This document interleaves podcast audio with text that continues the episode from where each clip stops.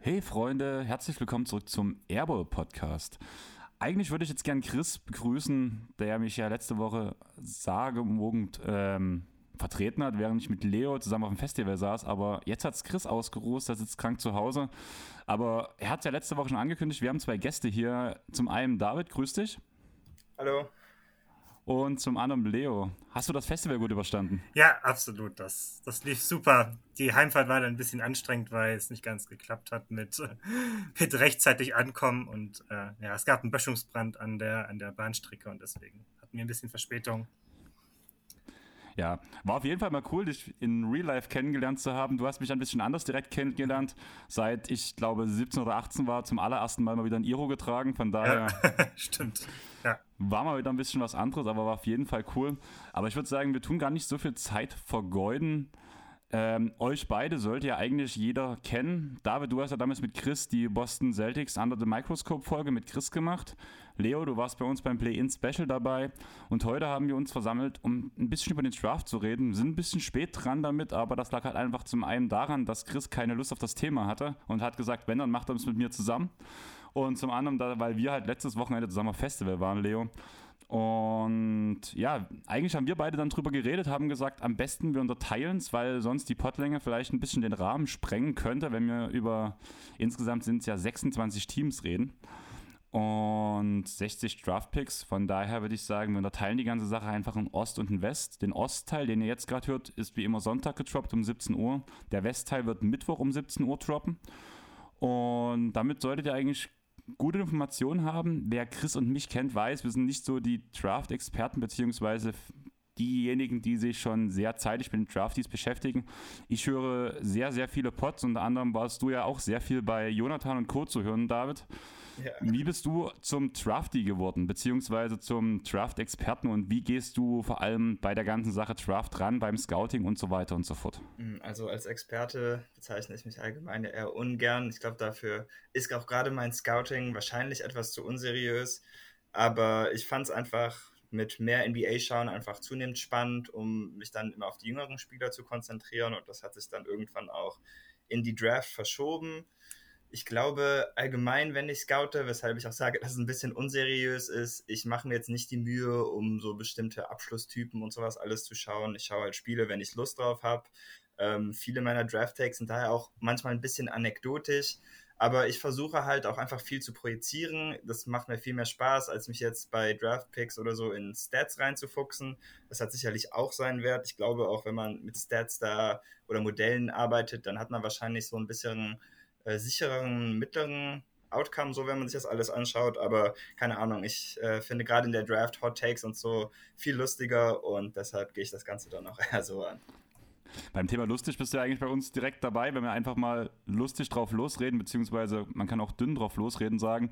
Von daher finde ich es sehr passend. Leo, wie sah das bei dir aus? Wie bist du dazu gekommen, dass du dir, dich mit den Drafties mehr auseinandergesetzt hast und wie gehst du bei der ganzen Sache ran? Ja, es, ähm, bei mir hat sich das eigentlich erst jetzt im letzten Jahr, also in der letzten Draft-Class total entwickelt.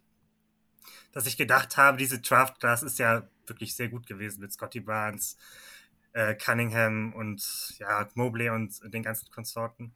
Und da habe ich mir dann irgendwie gedacht, ja, es, ich, ich, würde die gerne mal sehen, auch so wie, wie sie vor der, vor der Liga irgendwie aussehen, vor der NBA.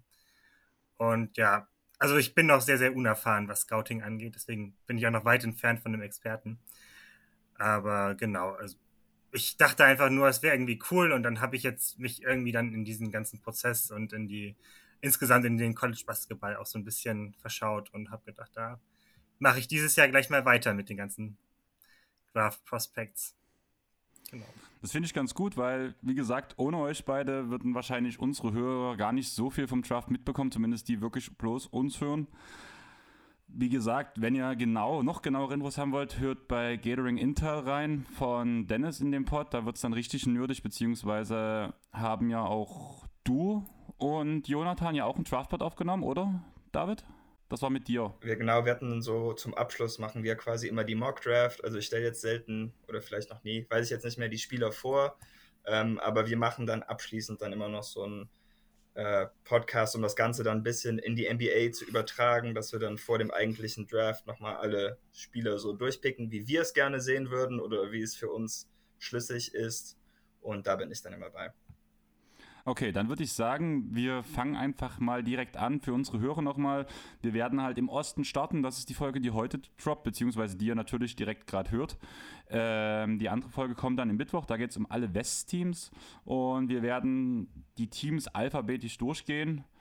Kurz sagen, um welches Team handelt es sich, was für ein Need hat dieses Team, welche Picks wurden getätigt und was sind so die Vor- und Nachteile der einzelnen Spieler beziehungsweise passen sie in das System und werden sie gut eingesetzt. Deswegen würde ich sagen, wir fangen direkt an mit den Atlanta Hawks.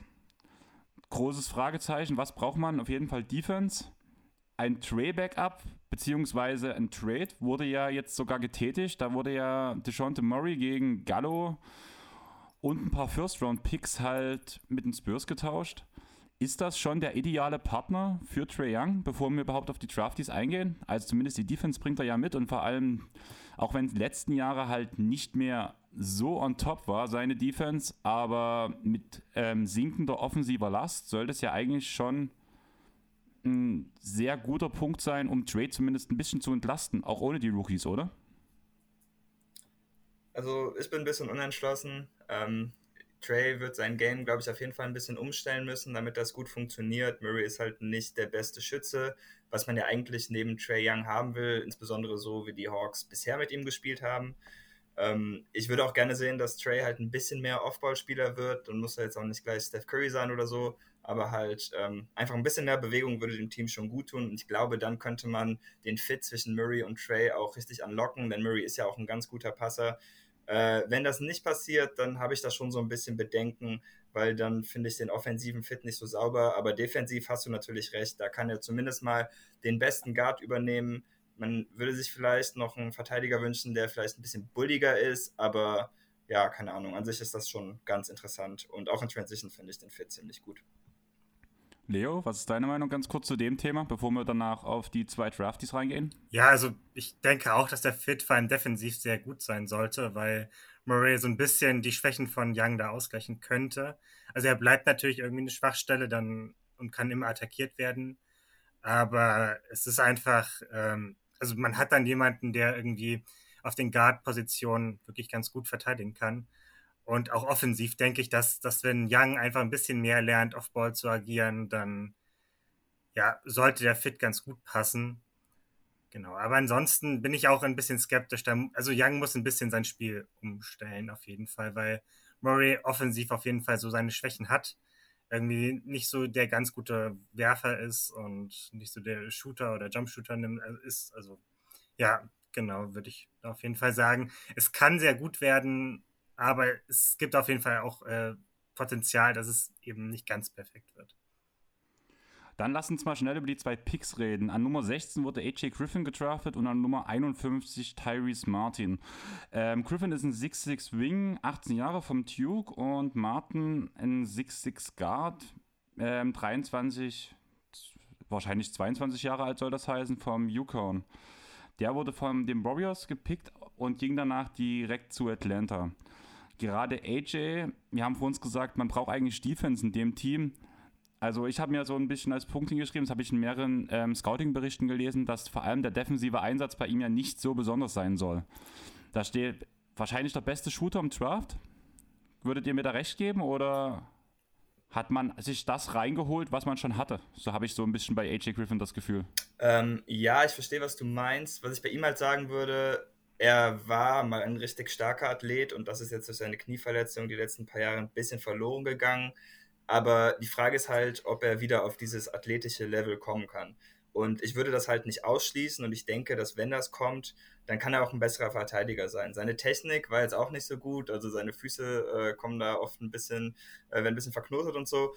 Aber ich glaube, das liegt halt auch daran, dass er jetzt viel weniger spielen konnte als die meisten der anderen Spieler aus dieser Draft Class. Deshalb hat er da ein bisschen Rückstand. Und das ist sicherlich etwas, was er aufarbeiten könnte. Und wie wir eben schon mit Murray angesprochen hatten, neben Trey Young Shooting zu haben, ist, äh, wenn man schon kein Defender ist, sonst das Wichtigste. Und daher denke ich, dass das gut funktionieren kann. Er wird ein guter Shooter sein, ziemlich wahrscheinlich. Und wenn die Defense dann im Laufe der Zeit noch kommen könnte, dann ist das auch ein ganz guter Pick. Also ich hatte ihn bedeutend höher als 16 auf meinem Big Board. Die Sorge ist natürlich jetzt so ein bisschen verletzungsbedingt, haben Teams da Angst, dass es nicht wieder zurückkommt mit der Athletik oder dass es noch schlimmer wird oder ja, wie auch immer. Er ist ja auf jeden Fall ein Upside-Pick irgendwie. Also bei der, mit der Verletzung weiß man einfach nicht so ganz genau, was, was da jetzt ist. Also ob seine Knie dauerhaft geschädigt sind oder ob es dann in Zukunft irgendwie Probleme geben könnte. Aber es ist natürlich irgendwie, es ist ja schon ein krasser Shooter und vor der Verletzung war er auch ein guter Finisher, hatte, war ja wirklich krass athletisch vorher. Und deswegen würde ich auch sagen, also es ist ein Upside-Pick, wenn man irgendwie ja, sich das so anschaut und das Shooting passt auf jeden Fall sehr gut neben dem Young. Und deswegen, also ich bin da auch guter Dinge, vor allem weil man an 16 eben ihn noch bekommen hat und das war wirklich ein kleiner Stil, weil viele ihn ja in den Top 10 hatten und ja, genau. Meine Frage wäre bei ihm halt gerade, wird er Einsatzzeiten bei Atlanta bekommen? Wir hatten ja auch letztes Jahr ein paar Rookies bei Atlanta, wo man auch gesagt hat, sie sollten zumindest ähm, kleine Einsatzminuten bekommen, kleine Stints halt und danach sich langsam in der Rotation etablieren. So, es hat ja eigentlich, es hat niemand eine Chance in Atlanta bekommen von den jungen Spielern. Denkt ihr, dass AJ eine Chance hat, sich in der Rotation festzubeißen in dieser Saison? Ja, denke ich schon. Also, ich bin schon der Meinung, dass er sich zumindest, also vor allem ein paar Minuten sollte er schon bekommen irgendwie. Weil, also ihm fehlt ja auch die Spielpraxis und deswegen, er wird jetzt nicht von Anhieb an irgendwie ein positiver äh, Spieler sein, das denke ich nicht und ja, also ich denke schon, dass er zumindest so ein bisschen reinrutschen sollte und das auch kann, auch von seiner Stärke her. Und ich meine, er ist ein 16. Pick, das so, kann schon gut funktionieren auch. Ja, ich glaube aber auch nicht, dass es jetzt so schlimm ist, wenn man ihn jetzt erst in die G-League steckt, dann kann er da erstmal was Erfahrung kriegen. Aber die Hawks haben ja jetzt auch immerhin ein bisschen Platz geschaffen, dadurch, dass sie äh, Kevin Hurter getradet haben.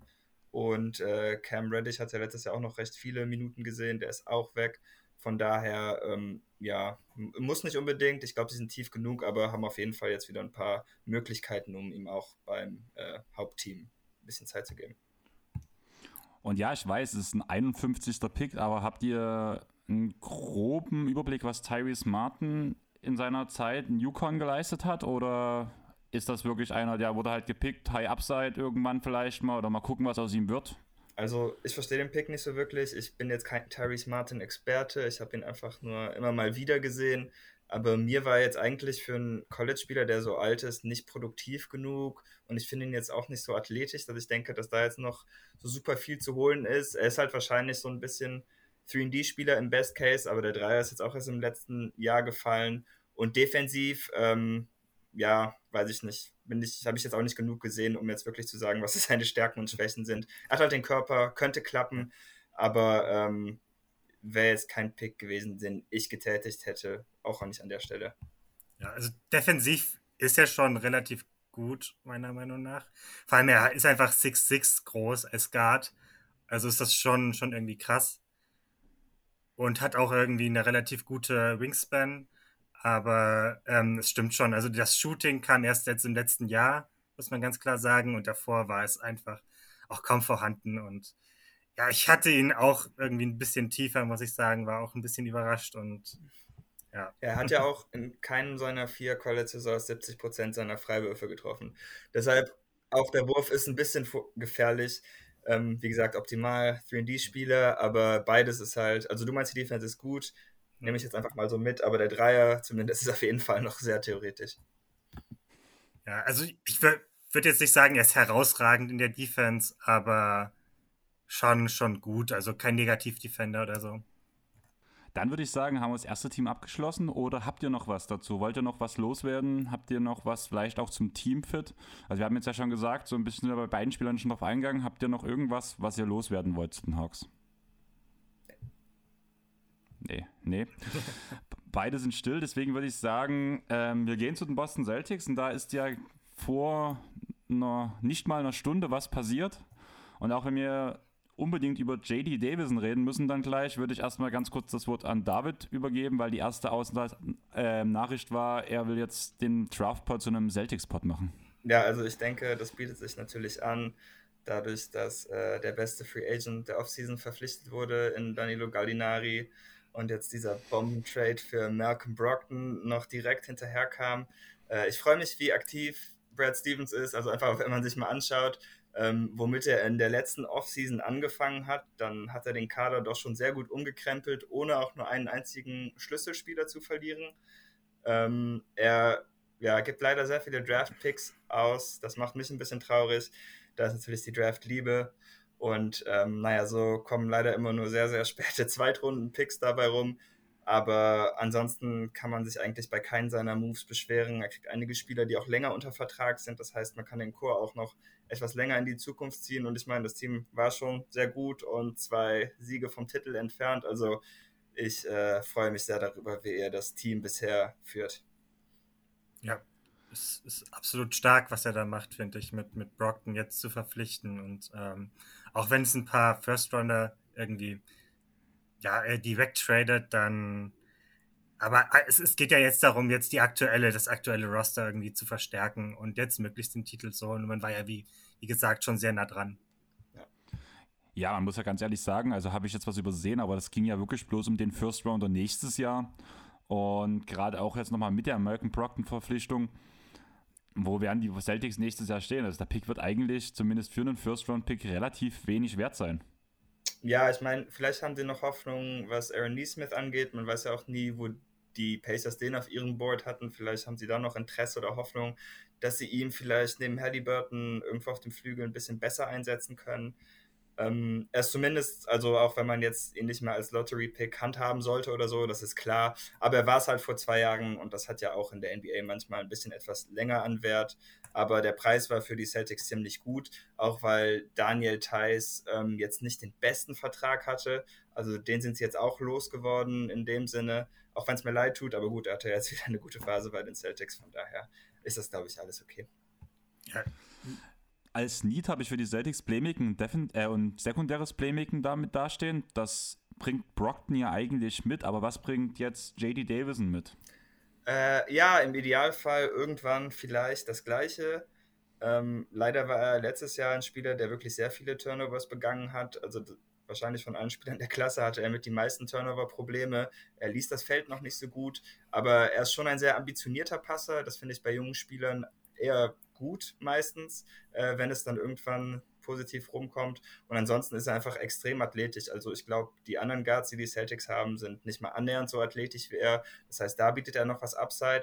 Als Schütze ist er jetzt nicht so stark, aber er kommt halt immer in die Zone und das ist etwas, äh, wo die Celtics jetzt auch mit noch mehr Schützen als vorher denke ich, ganz gut arbeiten können. Aber ich würde jetzt nicht davon ausgehen, dass er in der nächsten Saison eine nennenswerte Rolle hat. Wie gesagt, man hat jetzt noch einen Guard in Brockton dazu. Peyton Pritchard ist zumindest im Moment auch noch da.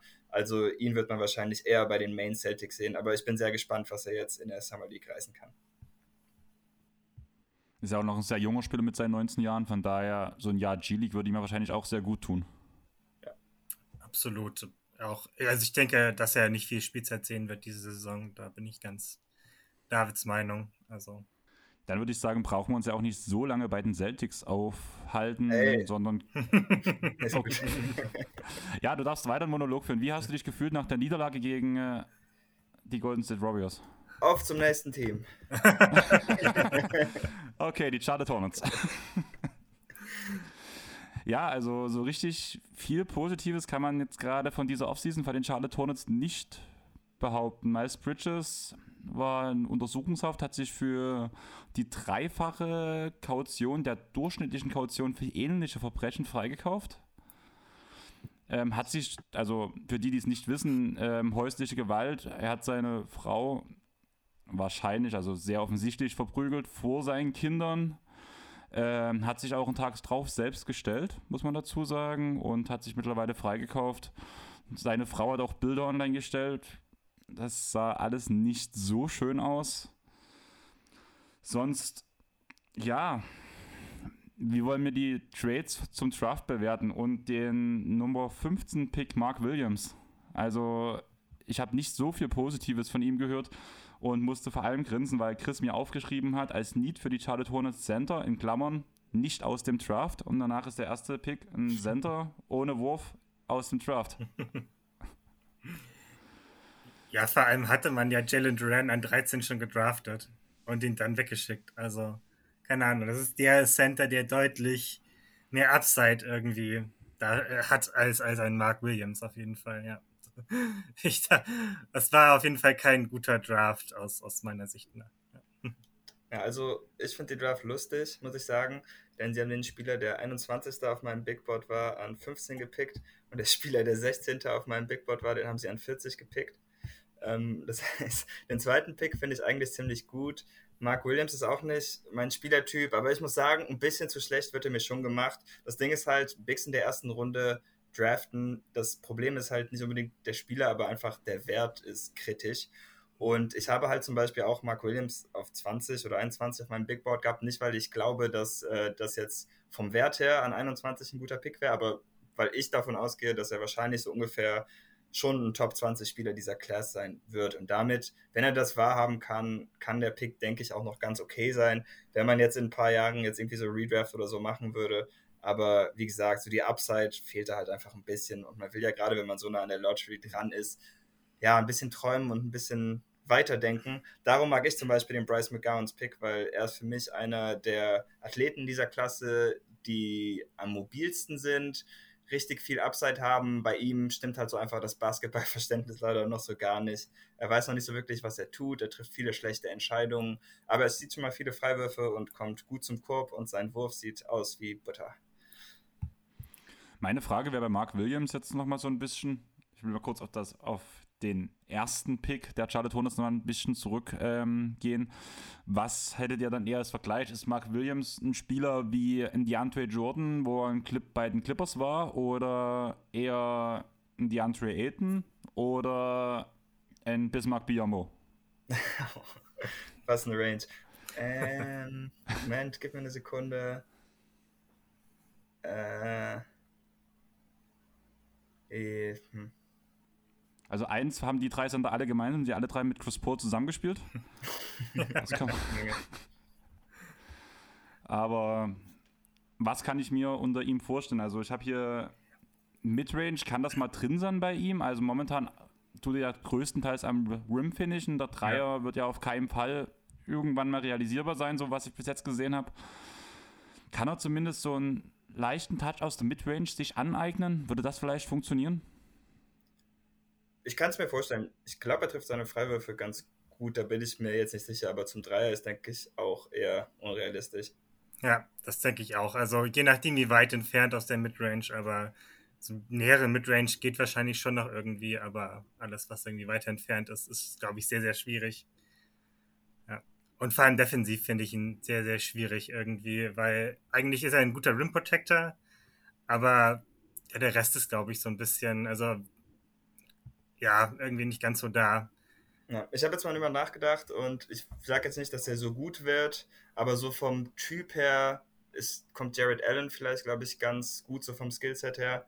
Denn er ist jetzt nicht so athletisch wie DeAndre Jordan und er hat nicht so viele Moves wie DeAndre Ayton und der ist auch nicht so, ähm, hat auch nicht, ist auch nicht so steif wie Bismarck Biombo, aber ja, so ja. irgendwie sowas dazwischen. Deshalb ist Jared Allen, glaube ich, so vom Typ her ganz gut, aber der hat sich ja auch wirklich enorm entwickelt von seinem Spielverständnis die letzten Jahre und da muss ja. Williams natürlich auch erstmal hinkommen. Ich glaube nicht, dass er zeitnah äh, eine der besten Defenses der Liga anführen wird in Charlotte. Das glaube ich auch nicht. ja. Jetzt, nachdem Trash ja sowieso ausgelaufen ist und momentan ja im Gefängnis sitzt, also das ist in Charlotte wahrscheinlich gerade so ein bisschen Mode geworden, ähm, hinter Plumlee der Backup-Sender oder denkt ihr, wird vielleicht so ab der Hälfte der Saison Plumlee den Starting-Spot abnehmen können, vielleicht sogar? Eigentlich muss man ihn ja entwickeln und Plumlee, ja. ich mag Plumlee und sein Skillset, muss ich sagen, aber er ist für mich halt so der prädestinierte Ersatz-Bigman. Und da kann er auch brillieren, aber halt als Starter finde ich ihn schon sehr schwierig. Ja, ist eben, glaube ich, so die Frage, wie die Saison verläuft. Also, ich glaube, mit Miles Plumley, der ist jetzt aktuell noch der bessere Spieler von beiden und trägt auch mehr zu Siegen bei. Ja. und deswegen, also wenn sie, die wollen ja wahrscheinlich das Play-In angreifen und also ich, ich, schätze, er wird auf jeden Fall Minuten sehen, aber jetzt in direktes Starting Center, da bin ich irgendwie ein bisschen skeptisch. Ja, ich meine, die Rookies des letzten Jahres haben ja auch gar nicht gespielt für sie. Ja kaum Minuten. Da war ja auch ein Pick dabei, also und JT Thor, der auch ein Smallball-Back ist, also ja. ja, aber auch Book Knight nicht. Also das, der Kader ist ja schon ziemlich tief. Es fehlt noch so ein bisschen das Top-End-Talent, außer LeMelo kann noch einen Schritt machen oder ja, an Bridges will ich gerade einfach nicht denken. Das heißt, keine Ahnung. Machen wir es erstmal an LeMelo fest. Ähm, und Bryce McGowan, denkt ihr, der könnte vielleicht einen Spot sicher haschen, sage ich mal so. Also Book Knight hoffe ich ja schon, dass er diese Saison ein paar Minuten bekommt, aber ihn wird man dann halt schon doch eher in der G-League einsetzen, oder? Ja, also der ist roher als Book Knight ist am Anfang der letzten Saison, aber denke ich, deshalb keine Chance, scheint mir. Ja, ja, absolut. Da, da stimme ich zu. Habt ihr noch was Positives für all die ähm, schlecht gelaunten Hornets-Fans gerade? Also, so viel gab es ja diese Saison noch nicht zu feiern und ich glaube auch Free Agency wie du nothing oder was war das Prinzip?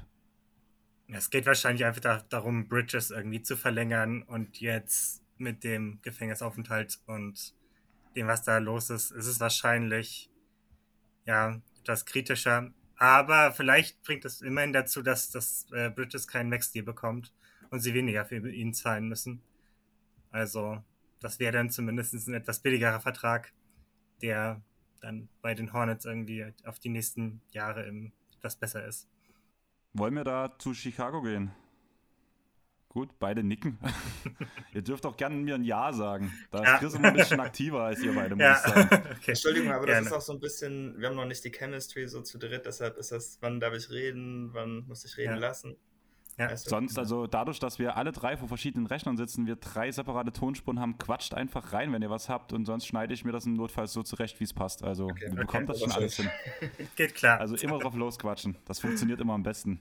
Ja. Dalen Terry, ein 6'7 Guard, 19 Jahre von Arizona. Ähm, hat Ballhandling drauf, ist relativ groß für den Guard, hat Off-Ball und On-Ball-Defense. Ist das nicht eigentlich genau der Spieler, den die Atlanta Hawks gebraucht hätten? Ja, kann man so ein bisschen auslegen, aber ich meine, gerade jetzt, wo man DeJounte Murray hat, hat man natürlich den Spieler in viel besser. Deshalb äh, spätestens jetzt wäre er wahrscheinlich ein bisschen überflüssig und äh, würde ich dann doch lieber mit einem Wing gehen. Ich muss auch sagen, ich war jetzt nicht der größte Dalen Terry-Fan. Ähm, also schon irgendwie ein spannender Spieler, aber ich sehe jetzt nicht so die Upside bei ihm. Ich weiß nicht, bist du irgendwie ähm, positiver bei ihm, Leo? Eigentlich gar nicht so sehr, muss ich sagen. Es also ich hätte ihn noch deutlich niedriger. Mhm. Und es ist einfach schon wieder so derselbe Spielertyp, wie so ein bisschen wie, wie Ball oder wie auch ähm, der letztjährige Pick. Ähm, äh, Dosunmu? Dosunmu, genau, genau, sorry. Ähm, genau, der, der, also so, auch so, so Connector-Typen, die einfach gute Passer sind, irgendwie, ja, ganz gut zum, zum Ring ziehen können, auch da abschließen können, aber alles andere ist irgendwie, also der Wurf ist noch nicht so da, auch bei Dan Cherry. Ich glaube, sie sind einfach aktuell sehr verliebt in diesen Spielertyp. Er, er funktioniert ja immerhin, das muss man ihn lassen. Ja, das stimmt. Man muss halt wirklich sagen, es ist am Ende wirklich praktisch, noch so einen Spielertypen zu haben. Man hat ja wirklich gemerkt, nach der Verletzung von Caruso und von Ball, wie so die Defense auseinandergebrochen ist, wenn man dann noch mal so einen Typen hat, der halt zumindest die Defense auf, der, auf den Guard-Positionen zusammenhalten kann und damit halt zum Beispiel Wusch, ganz wichtig, Wusch entlasten kann, dass keiner zum Korb kommt, weil wir wissen ja alle noch nicht, ob Gobert wirklich in Chicago landet. Das wird ja alles nochmal verändern. Aber ja, man braucht ja schon diesen Typ, damit diese ganze Abwehr funktioniert. Das war ja wirklich der Punkt ab der Verletzung von Ball und von Caruso, dass dann die Defense zusammengebrochen ist. Und deswegen noch so einen Typ reinholen, ist doch eigentlich nicht so schlecht. Ja, mir fehlt halt so ein bisschen die Upside und vielleicht schätze ich ihn falsch ein, das ist natürlich möglich, aber es gab halt noch Spieler, denke ich, wo dann, wie gesagt, noch etwas mehr drin war. Man ist ja jetzt noch so relativ nah an der Lottery dran. Aber ähm, ja, so Plug-and-Play-technisch wird er wahrscheinlich ganz gut sein und vom Alter her passt das natürlich auch. Also ich will auch gar nicht ausschließen, dass er sich noch verbessern kann. Ja, bestimmt. Also das, das kann alles gut sein. Dann lasst uns einfach direkt zum nächsten Team wieder gehen. Wir kommen ganz gut durch. Bin überrascht, muss ich ganz ehrlich sagen. Ich habe eigentlich gedacht hier, dass wir mehr ans Labern kommen. Also vor allem, ich habe halt mit einer halben Stunde Boston gerechnet. So richtig kam da ja nichts raus. wir haben auch einfach wenig gemacht, muss man dazu sagen. Also, das ist ja nur ein Pick gewesen und ist ja mehr jetzt, was in der Free Agency bei Boston abgeht. Also ich höre David jetzt schon lange zu beim Reden im Podcast. Also so, da kann auch sein, ein Stein fällt um und da kann man eine halbe Stunde in Boston drüber reden. ja. Habe ich nichts gegen. Ich meine, meine Preview war ja letztendlich noch ganz gelungen. Ich kann mir vorstellen, dass eure Hörer mich bis mindestens Mitte März für verrückt erklärt hatten. Oder ich meine, war ja keine Preview, da waren die Celtics ja schon irgendwie 2 und 8 oder sowas Schlechtes. Aber ähm, hat sich ja dann jetzt zum Glück zum Ende der Saison hin noch ausgepegelt. Wahrscheinlich habt ihr mich deshalb auch wieder eingeladen, weil jetzt so meine Theorie, dass ich dann doch kein schlechter Experte bin und so. Ich denke, du bezeichnest dich ungern als schlechten Experten. Ich, eure äh, als Experten. Glaube ich, stelle ich mir vor. Keine Ahnung. Ja. Nein, wir haben dich immer wieder Jan dabei. Also wir würden dich auch auf jeden Fall wieder einladen und nochmal einladen, nochmal einladen, weil einfach mit dir zumindest immer diese dünnen Gespräche rauskommen, die immer sehr schön sind und trotzdem informativ. Das, ja. das, das, das freut mich. ähm, Cleveland. Ähm, es gibt auf jeden Fall ein Lied im Shooting und man hat an Nummer 14 Akbay Okbachi ähm, verpflichtet, ein 5-6 äh, Guard von Kansas. Danach an Nummer 3 und, äh, 39 Khalifa Diop, ein Center. Danach den Bruder von Evan Mobley, Isaiah, hat man danach verpflichtet an Nummer 49 und Luke Travers an Nummer 56. Ähm, Ogbachi ist ja wirklich schon ein Spieler, der ja in sämtlichen Mock Drafts relativ weit oben gestanden hatte. Ähm, läuft kluge Cuts, ähm, hat einen sauberen Wurf, vor allem die Wurfform sieht gut aus, eine hohe Spannweite, gut im One-on-One. Was fehlt ihm und bringt er Cleveland weiter? Ich glaube schon, dass er sie weiterbringen wird. Also vom Fit her finde ich den Pick ganz gut. Aber hier fehlt mir halt auch wieder so ein bisschen die Vision für mehr. Ähm, er wird wahrscheinlich schon ein besserer Spot-Up-Schütze sein als die meisten anderen Spieler, die sie haben. Äh, ist natürlich auch die Frage, ob er das sofort in seiner Rookie-Saison umsetzen kann. Ähm, dadurch, dass er was älter ist, kann man da vielleicht ein bisschen mehr mitrechnen, aber darauf sollte man sich auch nie verlassen. Von daher, ja, ist okay der Pick. Ich glaube nicht, dass er ein schlechter Spieler sein wird, aber ähm, ich hätte zum Beispiel AJ Griffin viel lieber hier gesehen. Äh, das Team ist ja auch offensichtlich noch nicht so weit, dass sie wirklich in den Playoffs angreifen können. Ich meine, sie hatten letztes Jahr einen riesigen Vorsprung und klar, teilweise verletzungsbedingt äh, haben sich dann leider nicht mal mehr durchs Playen in die Playoffs reingeschafft und ja, dann würde ich halt einfach etwas mehr pokern mit meinen Picks, weil ähm, man will ja gar nicht wieder einen 16. Pick haben in der nächsten Saison. Und ähm, wenn man nicht nochmal einen 16. Pick hat, dann wird es halt auch noch schwieriger zu pokern und hohe Lottery-Picks zu ziehen. Und daher könnte es sein, dass man jetzt einfach zu früh die Entscheidung gehabt, auf einen sicheren Spieler zu gehen, statt einfach noch äh, ja, auf Upside zu setzen. Ja, es ist vor allem ja schon etwas älterer Rookie gewesen in, in Nakbaji. Und da würde ich schon sagen, also, also die Vision fehlt mir da auch echt total. Es wird ja sehr nach Need gepickt irgendwie, weil, keine Ahnung, also Garland ist einfach nicht so der beste Verteidiger und man braucht wahrscheinlich irgendwie auf dem zweiten Guard-Spot irgendwie einen ganz guten Verteidiger und On-Wall ist Akbadi schon nicht schlecht, finde ich. Aber Off-Ball fand ich ihn bis jetzt auch noch nicht so wahnsinnig pralle, muss ich sagen. Und ja, da, da fehlt mir schon, schon ein bisschen noch was auf jeden Fall. Du hast gerade gesagt, ähm, Offball ist er an der Defense nicht so besonders. Chris hat mir ähm, den Stichpunkt hier mit dazu geschrieben. Teilweise abwesend in der Defense. Ist das so ein notorischer Ballwatcher oder was ist sein größtes Problem in der Defense? Ja, verschläft die eine oder andere Rotation einfach und ähm, ist nicht immer ganz aufmerksam, das muss man schon sagen. Aber also er hat auf jeden Fall das Potenzial, sich da auch noch zu verbessern, auf jeden Fall. Aber ich finde irgendwie, da, da fehlt schon, schon. Also er ist On-Ball einfach wirklich gut. Off-Ball, naja, also da ist noch deutlich mehr Verbesserungspotenzial. Und was ist sein, sag ich mal, seine größte Stärke, sage ich mal so? Also auf was hat man jetzt gesetzt? Wirklich auf die On-Ball-Defense oder dass der Wurf einigermaßen sauber fällt? Was ist so sein Steckenpferd? Warum wurde er Nummer 14 gedraftet im Endeffekt? Er ist halt einfach ein Scorer. Also irgendwie kriegt er seine Punkte. Ähm, ja, das ist so, denke ich, die beste Zusammenfassung. Ist jetzt nicht der beste Shooter, aber ein guter Shooter und äh, kommt an seine Spots. Ja, er hat auch eine gute College-Saison gespielt, muss man dazu sagen, ja. was Scoring angeht. Also das, das auf jeden Fall, muss man sagen. Okay, dann lasst uns mal ganz kurz an Nummer 49 springen, äh, zum Bruder von Evan Mobley. Mit Isaiah Mobley, der ist ja nun mal ein paar Jahre älter, 23 Jahre, von, von USC kam er ja, ein 6'10 Forward. Ähnliches Skillset wie Evan oder ein komplett anderer Spieler? Doch, schon ähnlich, aber hat halt in keinster Weise die Athletik ähm, als Passer mag ich ihn vielleicht sogar ein bisschen mehr, aber da habe ich mich noch nie gut genug auf ihn konzentriert, um mir da sicher zu sein. Und in allen anderen Ebenen ist er natürlich nicht so wie sein Bruder. Aber für die NBA doch schon ganz interessant. Und wenn man damit seinen Top-Pick dann auch noch glücklich machen kann, dann wüsste ich auch nicht, was dagegen spricht. Es erinnert natürlich ein bisschen an die Wagners in Orlando. Ähm, also finde ich ganz okay.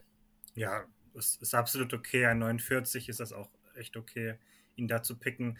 Ja, der Wurf fehlt ein bisschen, muss man schon sagen. Aber ja, also ansonsten hat eben die Athletik und. Aber defensiv finde ich ihn schon echt, echt auch ordentlich. Denke ich. Ich hatte einen Bericht gelesen, dass er in der Highschool, zumindest in den ersten Jahren, auch vom reinen Outcome sogar besser war als Evan, oder? Kein Plan.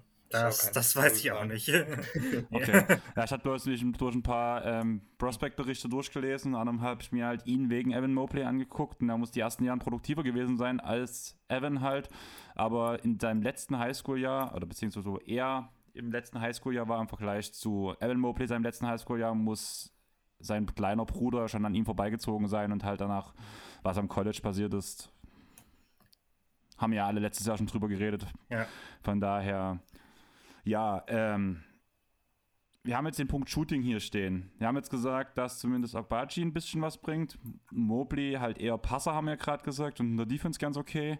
Ähm, habt ihr noch irgendwelche wichtigen Sachen über Diop oder Travers, die ihr loswerden wolltet, oder sind das Spieler, die in der, die irgendwann in der G-League versenkt werden oder so?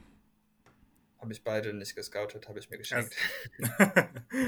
Also Diop ist eben ein Center, vielleicht ein bisschen klein geratener Center, aber also ziemlich unbeweglich fand ich ihn. Deswegen glaube ich auch nicht, dass er wahnsinnig viel Spielzeit jetzt sehen wird. Also der wird eher jetzt in die G-League gehen.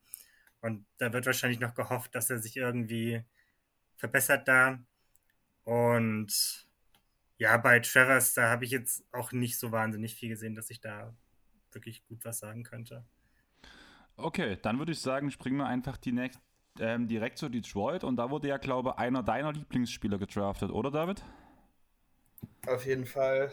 Jaden Ivey ist einer meiner großen Lieblinge dieser Draft Class.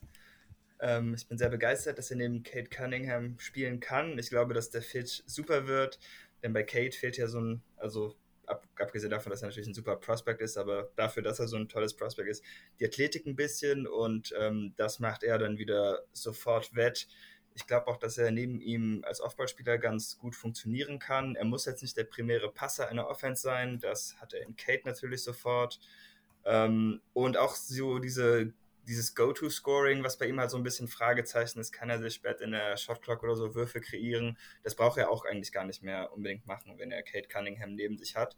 Und daher finde ich das einen sehr gelungenen Pick für Detroit. Also die können sich wirklich freuen, dass er noch bis auf fünf gefallen ist. Und äh, allein schon damit, mit diesem Pick, wäre es für mich eine perfekte Draft für sie gewesen.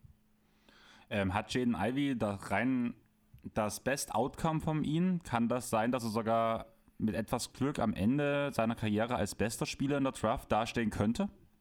Ich denke schon, dass es möglich ist, aber ja, ich würde jetzt nicht davon ausgehen. Und das liegt für mich dann halt auch eher so ein bisschen an der Konkurrenz in der Klasse, dass man davon überhaupt ausgehen kann.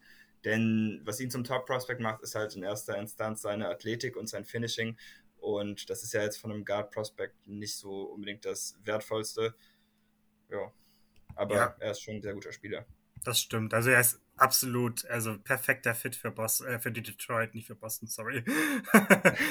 ich würde ihn auch nehmen.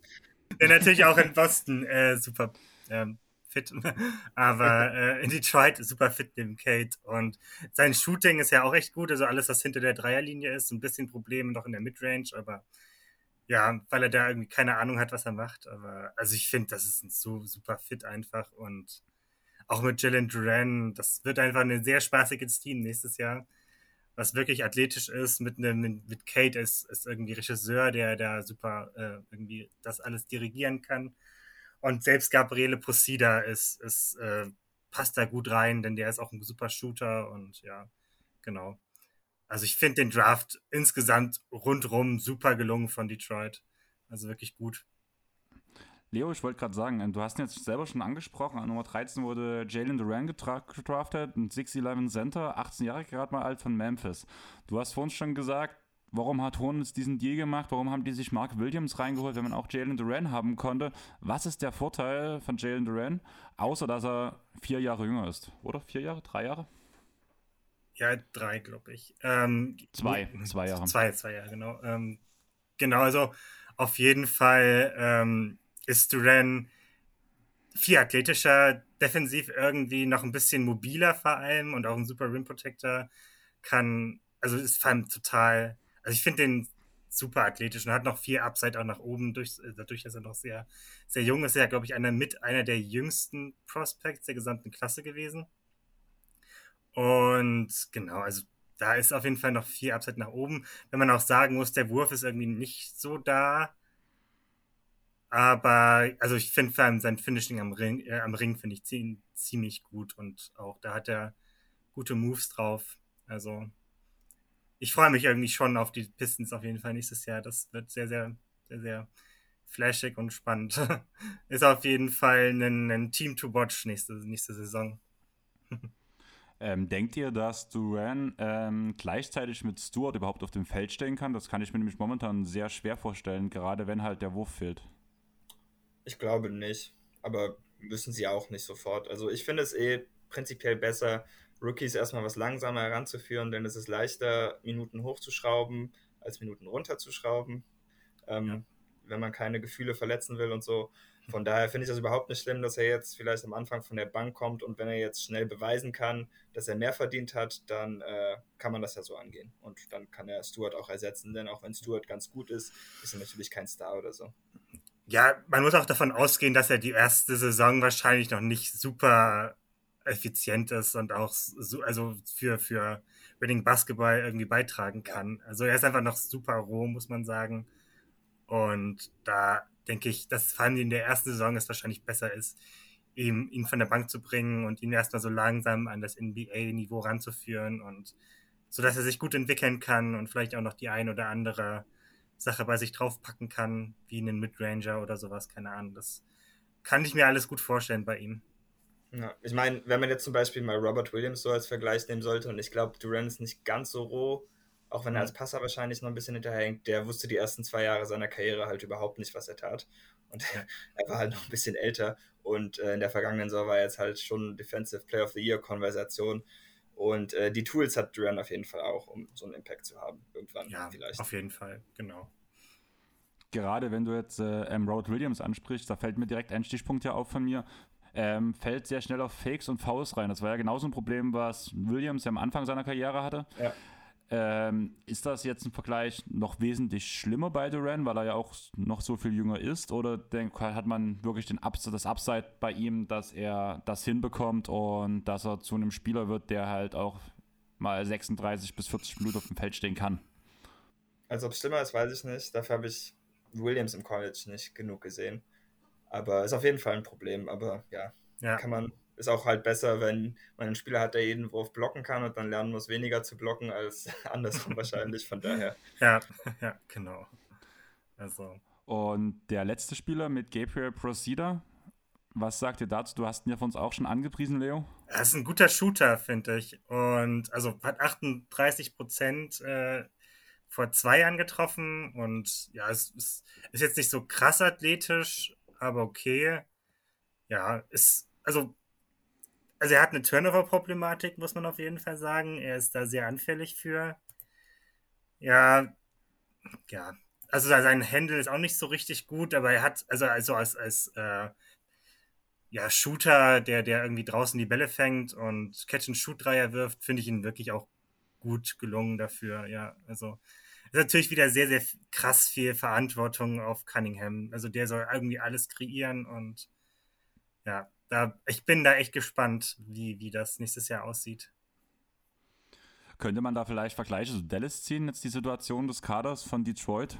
Ähm, ein primärer Ballhändler, der so ziemlich alles ähm, machen muss, ringsherum schützen und ein Lobthread. In Teilen würde ich sagen, ja, aber Ivy ist natürlich jetzt auch nicht absolut lost darin. Also er kann auch mal so ein bisschen was übernehmen.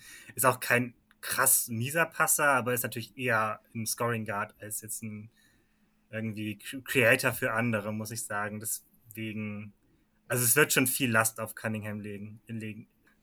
Oder hast du noch irgendwas anderes dazu, David? Nö. Dann würde okay. ich sagen, gehen wir direkt weiter zu den Indiana Pacers. Ähm, als Need habe ich hier stehen alles. also je nachdem, welche Richtung man geht, muss man ja wirklich sagen, man hat zwar mit Turner schon einen guten Grundbaustein, man hat mit Halliburton was Gutes. Mit Brockton hat man sich gerade Neesmith und Thais reingeholt. Wir hatten vorhin schon mal die Celtics-Seite kurz beleuchtet. Habt ihr den Deal verstanden, warum man den aus Indiana-Sicht aus macht? Also ich habe jetzt schon im Discord was gelesen davon, dass jetzt, äh, wenn man jetzt Turner ähm, straight up gegen Aitons Max Deal traden würde, dann hätte man gerade so viel Cap, um den direkt aufzunehmen. Denkt ihr, das war der Plan hinter diesem Deal? Das, das kann ich nicht beantworten, wie der Plan aussieht. Also, meine Vermutung wäre einfach, sich noch einen Draftpick reinzuholen für nächstes Jahr und ja, da zu schauen, wie es weitergeht. Und auch wenn, wenn sie ja jetzt nicht für Aiden traden sollten, dann haben sie hier mit ihrem eigenen Pick ja auch nochmal etwas besser gemacht, ohne dass sie irgendwelche Akrobatik machen müssen, um Ausreden zu finden, dass Brockton dann irgendwann nicht mehr spielt, auch wenn er sich natürlich oft verletzt, muss man fairerweise sagen. In Neesmith ja. haben sie halt noch zumindest ein junges Prospect, äh, wer weiß, wie viel sie daran glauben. Aber also ich fand das jetzt schon irgendwie so ein bisschen sell low für Brockton, aber ich kann den Gegenwert halt auch schon so ein bisschen verstehen, auch für ein Team, was als Richtung ein Rebuild einschlagen will. Und in Thais hat man ja auch noch einen ganz guten Wett normalerweise. Ja, als Backup ist er da, glaube ich, gut geeignet hinter Turner. Ja. Ja. Also setze nicht mehr auf Bitaze. nicht so richtig. ja, dann lass uns mal über ähm, die drei Picks reden. Mit Benedict Matteron, ähm, Andrew Nembard und Kendall Brown hat man direkt drei Guards ins Team geholt. Ja, Kendall ist eigentlich nicht wirklich ein Guard. Er ist eher ein Wing, ja. Also ist sehr dünn, aber alles, also ansonsten von dem, was er im Moment kann, ist er wahrscheinlich sogar eher ein Big. Okay, ja. dann habe ich wahrscheinlich die falschen Scouting-Seiten benutzt. Ich habe bloß gefunden 6'8 Guard, 19 Jahre vom Baylor, über den Wolves-Pick und danach halt noch ein bisschen was halt drunter mitstand habe mich jetzt bei vor allem bei den untersten Picks jetzt nicht so tief ja. mit denen beschäftigt, muss ich ganz ehrlich sagen. Also ich habe mir zu allen First-Round-Picks was aufgeschrieben, sonst nur zu drei oder vier aus der, aus der zweiten Runde. Bei dem Rest habe ich mir gedacht, habe ich ja nicht umsonst zwei Experten dabei. Beziehungsweise wollen sie sich ja nicht so nennen, aber ich werde euch trotzdem weiterhin so nennen, weil das macht einen Anspruch hoch. Und das klingt auch mal cool, wenn wir sagen, wir haben Experten bei uns. Von daher funktioniert das immer ja. sehr gut. Aber dann äh, lasst uns das Feld von hinten aufräumen, wenn der Name jetzt schon gefallen ist. Kendall Brown, der Guard, der kein Guard ist. Warum eher ein Big Man?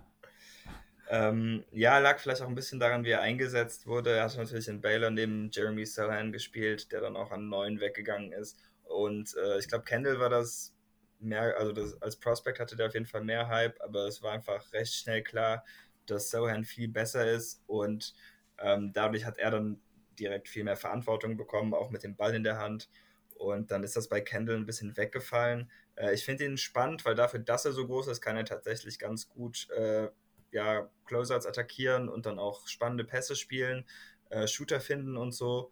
Aber er ist halt auch noch sehr roh. Ähm, ich bin überrascht, dass er ganz so tief gefallen ist. Ich hätte jetzt damit gerechnet, dass er einfach aufgrund seiner Athletik vielleicht ja etwas höher gezogen werden würde, aber ja, wahrscheinlich haben Teams halt Angst, dass ähm, er den Highschool-Versprechen nicht so ganz wahr werden kann weil er jetzt im College so enttäuscht hatte. Ja, ja, also vor allem offensiv fand ich ihn echt nicht gut im College. Also defensiv hat er durch seine Athletik schon, schon irgendwie eine gute Upside. Ist, also kann, also vor allem alles, was auf Wing ist, kann er wirklich gut verteidigen eigentlich. Ja, also er ist ein guter Wing Defender und vielleicht sogar, also für Switching Defenses, vielleicht kann er auch irgendwann mal Guards und Bigs verteidigen, wobei da wäre ich noch ein bisschen skeptisch, aber da muss ich auch klar sagen, das ist, das ist ein Upside-Pick, wo man sehr darauf hofft, dass es, also einen niedrigen Pick, den man einfach so ein bisschen wahrscheinlich ja, wo man ein bisschen Hoffnung hat, vielleicht entwickelt er sich ja noch irgendwie offensiv weiter, außer dass, dass er in Transition scored. Ansonsten ja. hat er nicht besonders viel gezeigt auf dem College. Ne, genau, ist halt noch ein ganz guter Connector, aber das Scoring ja. war halt einfach ja. leider nicht so wirklich da. Ja. Dann würde ich direkt an die nächste Stelle springen und ich würde aus meiner Sicht sagen, von dem Namen hatte ich vor dem Draft noch nie was gehört mit in Andrew Lombard. Ja. Schande. Habt ihr den in irgendeinem anderen Draftpart mal angesprochen? War der bei den Wings dabei oder bei den Guards mit dabei? Der war bei jeden Tag NBA nicht dabei, nein. Aber ähm, ich liebe Andrew Nemhardt und eigentlich allgemein die ganze Nemhardt-Familie. Die spielen schon seit Jahren für ähm, die Nationalteams von Kanada. Ähm, also Mathern ist nicht der einzige Kanadier, den sie gezogen hatten.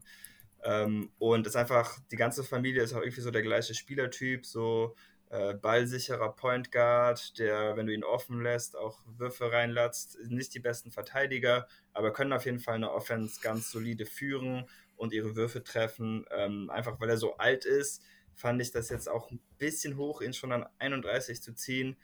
Aber ähm, ja, keine Ahnung, einfach ein total verlässlicher Spieler und ich mag ihn wirklich sehr gerne und ich könnte mir auch vorstellen, dass ihm noch eine längere Karriere bevorsteht.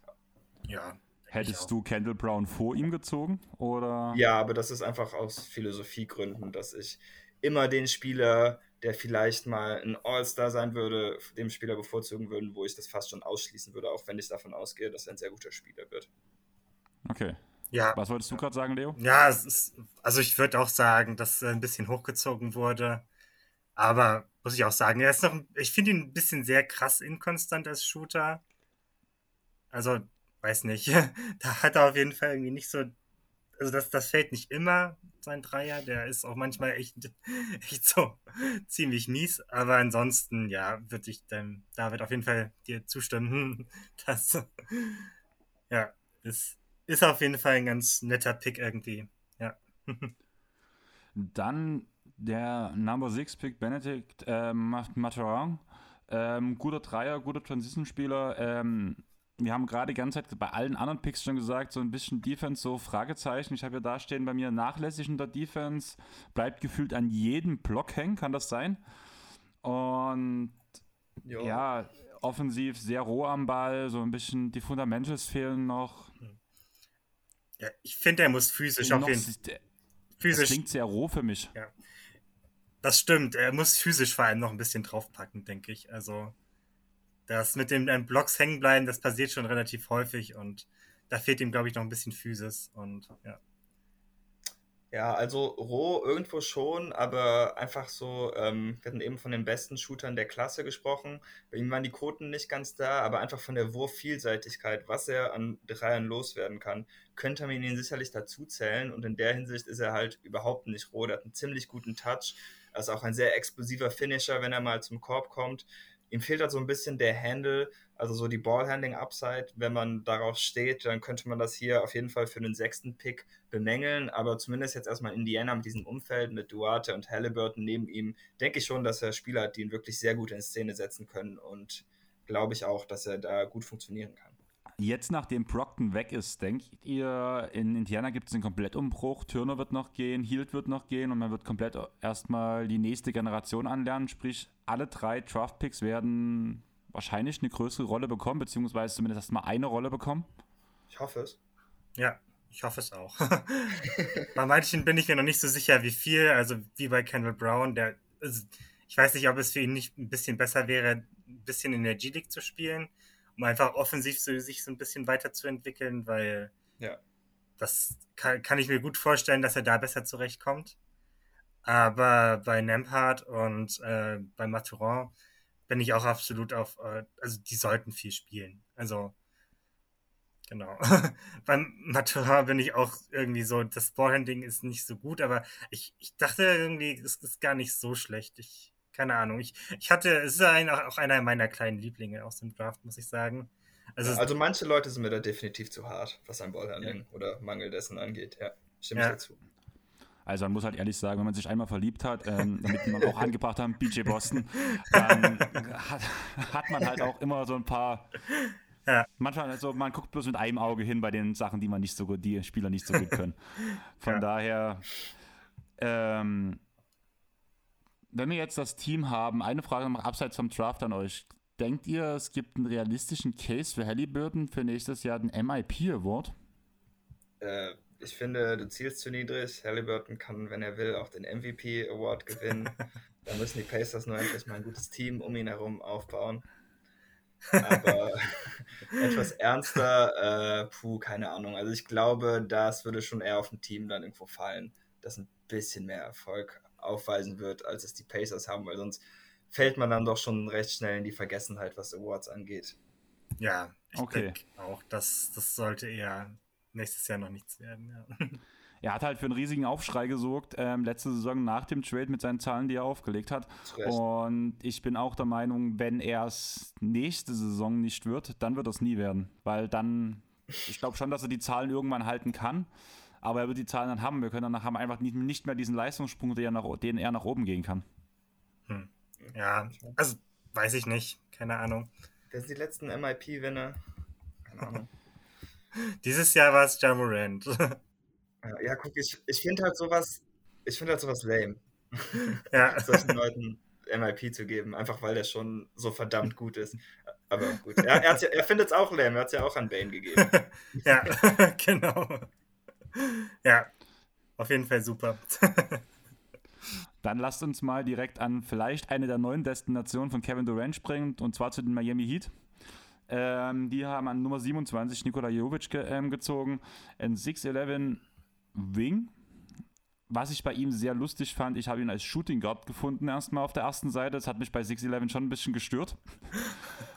ähm, danach From Mega Mozart.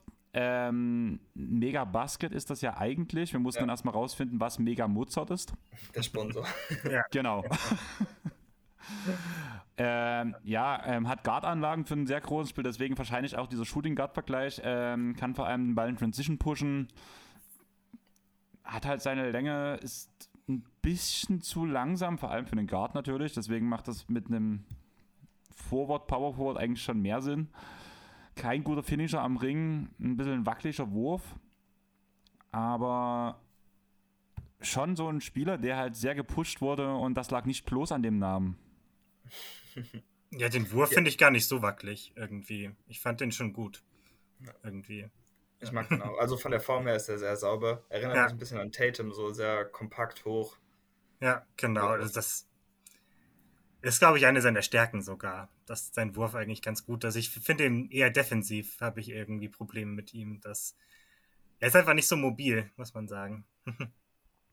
Ja, aber da passt er ja dann eigentlich wieder ganz gut bei den Miami Heat rein, die ihn oder so einen Spieler sehr gut verstecken können. Genau. Ja. Zwei schaffen sie ja. Solange es zwei sind, können sie die irgendwie verstecken. Ja. Denkt ihr, dass er ein Spielertyp ist, der so dieses typische Pat Riley-Format erfüllt, dass er die Chance hat, nächstes Jahr in die Aufstellung reinzukommen und schon Minuten zu sehen? Immerhin hat ja, haben die Heat ja jedes Jahr so diese ein, zwei Spieler, die gefühlt aus dem Nichts kommen. Sind meistens undrafted Spieler, ja, ich weiß, aber Genau, es sind ja selten Rookies. Also meistens haben die ja schon irgendwo ein Jahr Erfahrung aufgetan, wo es dann irgendwie nichts geworden ist oder so. Also ich glaube nicht. Ich meine, gut, wenn sie jetzt für Kevin Durant irgendwie was reißen sollten, dann werden sie wahrscheinlich einiges an Tiefe verlieren und dann müssen sie vielleicht äh, Jovic irgendwie spielen. Aber ansonsten kann ich mir eigentlich nicht vorstellen, dass er da jetzt über ein paar andere Spieler drüber springt. Äh, auch wenn man natürlich sagen muss, dass die Free Agency der Heat bisher auch nicht sehr spannend war. Beziehungsweise ich weiß nicht, ob sie überhaupt schon jemand gesigned haben. Zumindest habe ich das. ähm, Depot haben sie ah, zumindest den haben sie verlängert. gesigned, Ja, ja. genau. Aber Tucker Genau. verloren. Genau. Ja. Und ganz tragisch, ähm, es gibt noch keine neue Nachrichten über Haslam. Also Okay. Oh, oh. keinen neuen Kaderplatz. Aber wer soll die Spieler dann nächstes Jahr anschreien? Das wird schwer zu ersetzen. Wahrscheinlich erst, wenn, wenn irgendwie es nur noch einen Spot gibt oder so, dann bekommt er den 15. oder so. Kann ich mir vorstellen. Aber, Wenn ich es gerade sehe, ähm, Deadman wurde auch resigned. ja, genau. Der hat auch seinen Vertrag bekommen. Ja, Fand ich ein bisschen teuer, muss ich sagen. Was war das? Deadman war, glaube ich, neun auf zwei Jahre, glaube ich, oder? hm, Ja, Ähm, viereinhalb pro Jahr. Ja, genau. Mhm. Aber ist okay. Ja, Er war ja schon ganz gut, nur in den Playoffs ist dann halt irgendwann die Luft raus. ja, irgendwann ist dann Schluss für ihn. Ja, bei Jovic kann ich mir das eben auch noch nicht ganz vorstellen, wie er in den Playoffs spielen soll. aktuell. Ja, zumindest nicht zeitnah, genau. Nee, genau, deswegen, keine Ahnung. Ist wahrscheinlich auch erstmal etwas besser, wenn man ihn irgendwie ein bisschen ranführt, langsam, langsam ranführt. Auch wenn der Fit gar nicht so schlecht sein sollte, zumindest. Das hoffe Nee, ich. und sie sind ja auch sehr gut darin, Shooter auszubilden. Also wir beide mögen den Wurf. Wenn sie seinem Wurf noch etwas mehr Flexibilität äh, anlernen könnten, dann ist er ja gleich viel wertvoller in vielen anderen Aspekten. Und er kann ja auch besser als Duncan Robinson zum Beispiel oder Max Struss, würde ich mal sagen, perspektivisch einen Closeout attackieren würde. So, das haben die einfach gar nicht in ihrem Game. Also da kann man schon ein bisschen mehr sehen, was die Idee dahinter ist. ja, ja. Ähm, wenn wir jetzt gerade bei den Heat sind, wir hatten das ganze Kevin Durant-Thema ganz kurz angesprochen. Ich würde das auch nicht lange ausführen wollen. Einfach weil da werde ich nächste Woche auf jeden Fall mit Chris ein bisschen länger drüber reden. Aber was denkt ihr, wo landet KD? Ich kann mir Phoenix schon vorstellen, irgendwie. Ich glaube, die können einfach mit das beste Angebot machen, ohne Booker mit zu involvieren. Ich hoffe auch auf Phoenix, dann freut sich Jonathan und ist Kevin Durant nicht mehr im Osten. Das wäre ein Best-Case-Szenario für mich persönlich. Miami wäre eine Katastrophe, da will ich gar nicht drüber nachdenken. Deshalb tun wir das lieber gar nicht. Ja, Ah, Ich würde es schon interessant finden, allerdings gab es ja schon klare Aussagen, dass man halt KD nur zu den Suns schickt, wenn Booker im Gegensatz zu kommt und das wird ja auf keinen Fall passieren. Ja gut, aber das ist ja auch, ich meine, was sollen die sagen? Ja gut, dann gib mir Aiden und einen Pick, ist okay. Also du musst ja irgendwie anfangen mit, nee, nur mit Booker und dann kommt es dann irgendwann, ja okay, dann geben wir dir halt drei Picks oder was stattdessen. Ja. Also das Ja. ist ja jetzt, das heißt jetzt für mich nicht so viel. Ja, ich fand das Angebot eigentlich ganz cool, was ich gelesen habe, äh, mit Aiden, Bridges und Picks. ja dann Johnson Ja. muss wahrscheinlich noch mit rein, also in den, den Deal. Also Cam Johnson, Bridges und Aiton und dann noch ein oder zwei Picks auf jeden Fall. Also wahrscheinlich eher zwei Picks oder mindestens drei vielleicht. Ja. ja. Also so zwei, drei Picks würde ich schon da irgendwie dazu schicken und dann, also das Angebot finde ich so gar nicht so schlecht für Durant. Ich würde es halt interessant finden, sage ich mal so, wie es funktioniert. Allerdings willst du dir wirklich so einen Spieler reinholen, wo. Also, wir haben ja lange drauf gewartet jetzt. Also, ich war überrascht, dass es so lange gut ging. Allerdings ist jetzt die Bombe wirklich geplatzt. Erst diese komische Attitüde von Kyrie, was so überhaupt keiner verstanden hat. So, ja, hier, ich, ich gehe und spiele für die Tax-Player Mid-Level bei, den He äh, bei den Lakers und dann, ach nee, ich unterschreibe doch. Oder beziehungsweise ich opte halt ein.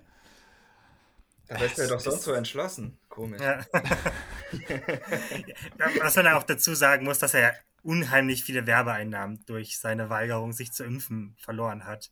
Und deswegen wahrscheinlich einfach auch gerade ein bisschen auf das Geld angewiesen ist. Also ich konnte mir das überhaupt nicht vorstellen. Du könntest dir das auch nicht vorstellen, dass du die 37 Millionen im Jahr ver ähm, verlieren würdest, oder Leo? Das würde dein Leben völlig auf den Kopf stellen. also, keine Ahnung. Eigentlich nicht, aber ja, also, ich, also für, für die äh, Spieler ist es ja schon irgendwie ein anderer, einfach ein anderer Lebensstandard, den sie auch aufrechterhalten wollen. Also ich, in der Situation könnte ich mir das irgendwie schon vorstellen, dass einfach der Lebensstandard einfach so hoch ist, dass, dass man den nicht aufgeben will. Dann lasst uns einfach mal weiterspringen. Wie gesagt, das ganze Kevin Durant-Thema werde ich dann nächste Woche mit dem Chris nochmal wahrscheinlich ein bisschen genauer auseinandernehmen, inklusive den meisten Free Agent Signings, die wir mir zumindest für sehr interessant empfinden. Ähm, die Milwaukee Bucks haben sich insgesamt drei Spieler reingeholt, unter anderem Marjon Burkamp. Wird, wird er ausgesprochen? Das habe ich irgendwie. Ähm, ich glaube, die meisten sagen Bochamp, der Ja. amerikanisiert. Ja, Dann genau. an Nummer 60 Hugo Besong und an Nummer 55, das hat mir vor uns Leo noch gesagt, dass der noch von den Golden State Warriors danach zu den Milwaukee Bucks ging. Sorry. Ähm, Gio Santos. Ja. Ja. Brauchen die Milwaukee Bucks diese Spieler? Werden sie überhaupt Zeit bekommen bei einem Team, was um den Titel mitspielt und unter ähm, Budenholzer ähm, schon eher eine kleine Rotation spielt? Ja, ich denke Ja. eher, dass die hinteren, also vor allem äh, Gio Santos äh, und ähm, ja, Besson wahrscheinlich wenig Zeit sehen werden. Also vielleicht wird Besson sogar gestasht, aber das weiß ich nicht genau. Hm. Könnte das ein Grund sein, warum sie an 60 auch einen Spieler genommen haben, der direkt ähm, auch im Ausland spielt? Deswegen halt, das spielt er für den, oder hat ja für den New Zealand Breakers gespielt. Dass gerade deswegen er als Spieler auch an der 60 ausgewählt wurde, weil man für ihn schon eine Station hat, wo er sich selber weiterentwickeln kann und seine Zeiten bekommt? Ja, das kann, kann gut sein, sein. Ja. ja. Genau. Aber ähm, Bochamp finde ich auf jeden Fall einen richtig guten Pick für sie, ähm, weil sie brauchten einfach mehr Two-Way-Wings. Äh, da wurde es ja am Ende ein bisschen dünn. Ich meine, sie kamen ja eigentlich gar nicht drum rum, um Grayson Allen zu spielen und das wurde ja in der Celtics-Serie von Spiel zu Spiel problematischer. Und äh, wenn Bochamp sich vernünftig entwickeln kann, dann haben sie halt hier jetzt nochmal so einen Wesley Matthews-Typ. Vielleicht nicht Wesley Matthews in seiner Prime, aber jetzt so nach seinem Achillessehnenriss, äh, den er damals in Portland hatte, was er seitdem für ein Spieler gewesen ist. Ähm, Bochamp kann auch ein bisschen was mit dem Ball in der Hand. Als Schütze traue ich ihm noch nicht so ganz, aber wenn der Wurf kommt, dann ja, hat man halt direkt einen spannenden 3D-Spieler. Defensiv wird er dann noch einiges so von Rotation und Help und so lernen müssen. Das war bei den G-League Ignite in der vergangenen Saison alles nicht so super, aber er hat auf jeden Fall den Körper und er spielt auch äh, ziemlich verbissen und mit viel Einsatz. Also, und er hat auch einen sehr spannenden, schweren Werdegang ähm, hinter sich. Von daher weiß man auf jeden Fall, dass er hart arbeiten wird und sein Bestes tun wird, um sich äh, in die Rotation reinzukämpfen. Ähm, du hast die Situation im Team Ignite gerade angesprochen. Willst du noch mal ganz kurz erläutern, was zum Beispiel im Vergleich zu letztem Jahr dieses Jahr so problematisch war, vor allem mit den Veterans? Ja, also es gab halt einfach nicht so solides Ballhandling wie im letzten Jahr. Im Jahr davor war Jared Jack äh, über weite Strecken der Point Guard. Ähm, ich glaube, was dem Team auch sehr geholfen hat letztes Jahr, ist, dass die G-League ja auch in einer Bubble stattfand. Und ich glaube, gerade für die jungen Spieler ist das vielleicht nochmal so ein extra Bonus, um einfach dann die ganze Zeit nur mit Basketball beschäftigt zu sein. Ähm, das war ja dieses Jahr auch ein bisschen anders. Das Umfeld war dann vielleicht nicht mehr ganz so strukturiert. Und man muss halt auch sagen, die Prospects waren dieses Jahr einfach nicht ganz so gut wie Jalen Green und Jonathan Kuminga. Also die hätte ich jetzt wahrscheinlich auch in dieser Draft äh, als erste beide gezogen. Bei Daniels kann man vielleicht noch ein bisschen überlegen. Aber ja, mit den Veterans war ein bisschen schade. Ich hoffe, dass sie nächstes Jahr wieder was aufstocken können und weniger Chucker dann als Veterans haben, denn das ist ja genau das, was du bei High Recruit Prospects, die immer nur gechuckt haben, eigentlich nicht haben willst, sondern das willst du eher rauskriegen und das fehlt dieses Jahr so ein bisschen und das hat man eigentlich über alle Prospects hinweg auch so ein bisschen feststellen können in ihrer Spielweise, glaube ich. Leo? Ja, genau. Also ich denke auch, dass, dass ähm, die G-League dieses Jahr einfach irgendwie nicht ganz so gut besetzt war, vor allem. Das hat man schon gemerkt. Da fehlte einfach echt viel. Und ich sehe äh, Bush, äh, Bochamp auch nicht äh, als, als irgendwie primären äh, Creator, der viel den Ball in der Hand ha haben muss. Sie kann es schon mal haben. Ist auch ein super Finisher, muss man sagen. Also ich finde, er hat da echt gute Finishes am Ring irgendwie. Aber sein Wurf finde ich einfach noch echt schwierig. Und das wird auch, glaube ich, neben Janis irgendwie ein bisschen schwierig, diesen Fit zu haben, weil Janis hat ja jetzt auch nicht den besten Wurf und dann hat man irgendwie zwei Non-Shooter, die man irgendwie nicht so respektiert auf dem Feld. Also auf, auf jeden Fall in den Non-Janis-Minuten sehe ich ihn schon echt auch gut auf dem Feld, aber mit Janis sehe ich da den Fit aktuell noch sehr, sehr schwer. Also ist nicht eigentlich auch gerade seine prädestinierte Art zu scoren, das Scoring aus dem Tripling. Also gerade deswegen wäre die Minuten ohne Janis sehr wertvoll für ihn. Ja, ja, genau. Also er kann gut den Ball in der Hand haben, aber genau, das. Also ich würde sagen, vor allem in den, äh, also wo Janis nicht auf dem Feld ist, da sollte er auf jeden Fall Minuten sehen dürfen, auch diese Saison. Habt ihr zu den anderen zwei Picks noch was zu sagen oder wollen wir zu den New York Knicks übergehen? Ich habe mir die anderen beiden nicht sonderlich intensiv angeschaut. Also können gerne übergehen. Wir können, ja.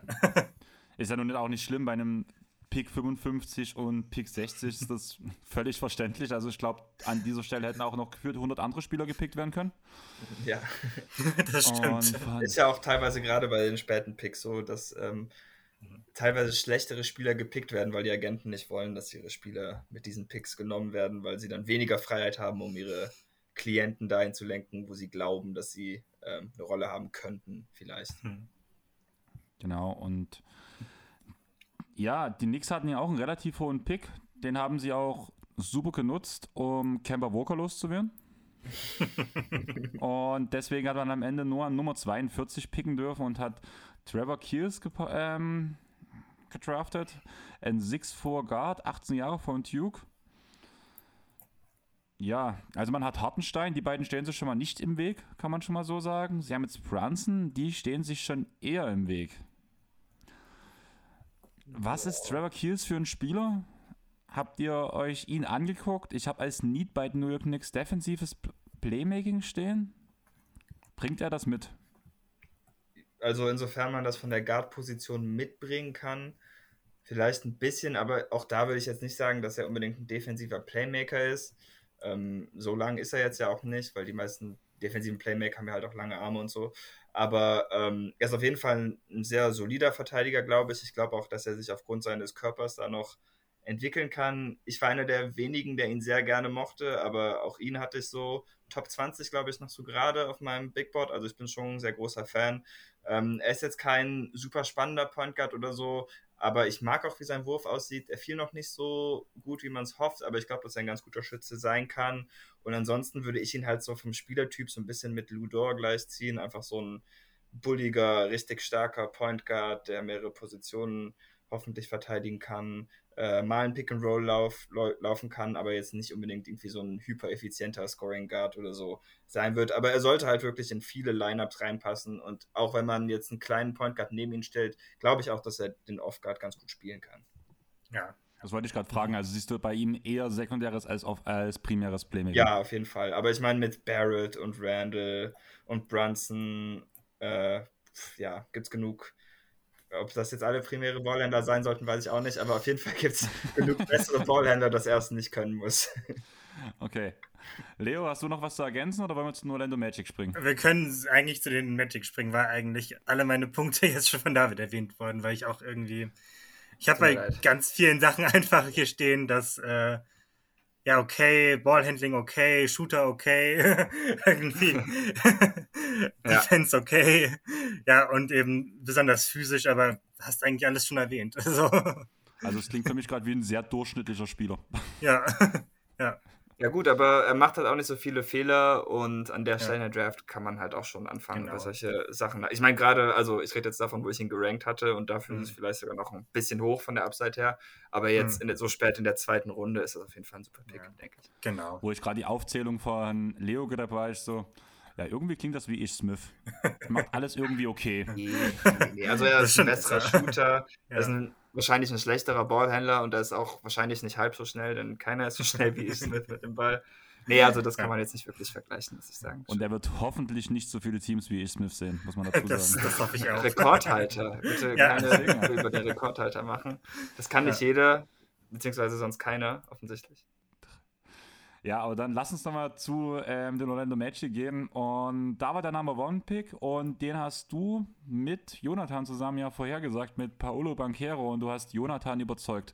Überzeug jetzt mal unsere Hörer, David, warum Paolo noch. die richtige Wahl war an Nummer 1. Ich habe da sogar schon die Magic Front Office überzeugt, offensichtlich, denn auf allen anderen Mock Drafts, die irgendwie Sources und so ein Kram haben, habe ich nichts mhm. gehört von Paolo Banquero an 1. Also ich weiß wirklich nicht, was die Reporter da den ganzen Tag machen. ähm, ja, also ich fand ihn einfach das beste Prospect, weil er hat für mich die beste Chance, um dieser All-NBA Offense Creator zu sein. Defensiv gab es da teilweise noch was, ja, Lisa was zu wünschen übrig, aber ich glaube auch, dass er noch in bessere Shape kommen kann. Er hat sehr flinke Füße, also lateral habe ich auf Dauer eigentlich keine Bedenken, wenn er da jetzt seinen Körper vielleicht mal ein bisschen ernster nimmt. Und offensiv hat er halt auch einfach das breiteste Skillset. Also gerade am Anfang der Saison fiel der Dreier leider überhaupt nicht. Das wurde im Verlauf der Saison besser. Am Ende hatte er auch eine ganz gute Quote, weil er die letzten Monate ähm, richtig heiß gelaufen ist. Dann kann er als quasi Power Forward, äh, zumindest von der Größe her, äh, Pick and Rolls laufen. Das ist extrem spannend. Ich finde ihn als Passer ziemlich gut. Und dann hat er halt dieses Tough Shot Making. Ähm, er ist kein perfektes Prospect, so Finishing am Korb ist dafür, dass er so stark ist, ein bisschen enttäuschend. Aber ja, halt irgendwie so das vielseitigste Scoring-Paket unter den Top Prospects hat er auch meiner Meinung nach den besten Handle. Und damit war für mich persönlich eigentlich ziemlich klar, dass er der erste Pick in dieser Draft sein sollte. Und ich bin begeistert, dass Orlando das letztendlich auch noch so gesehen hat.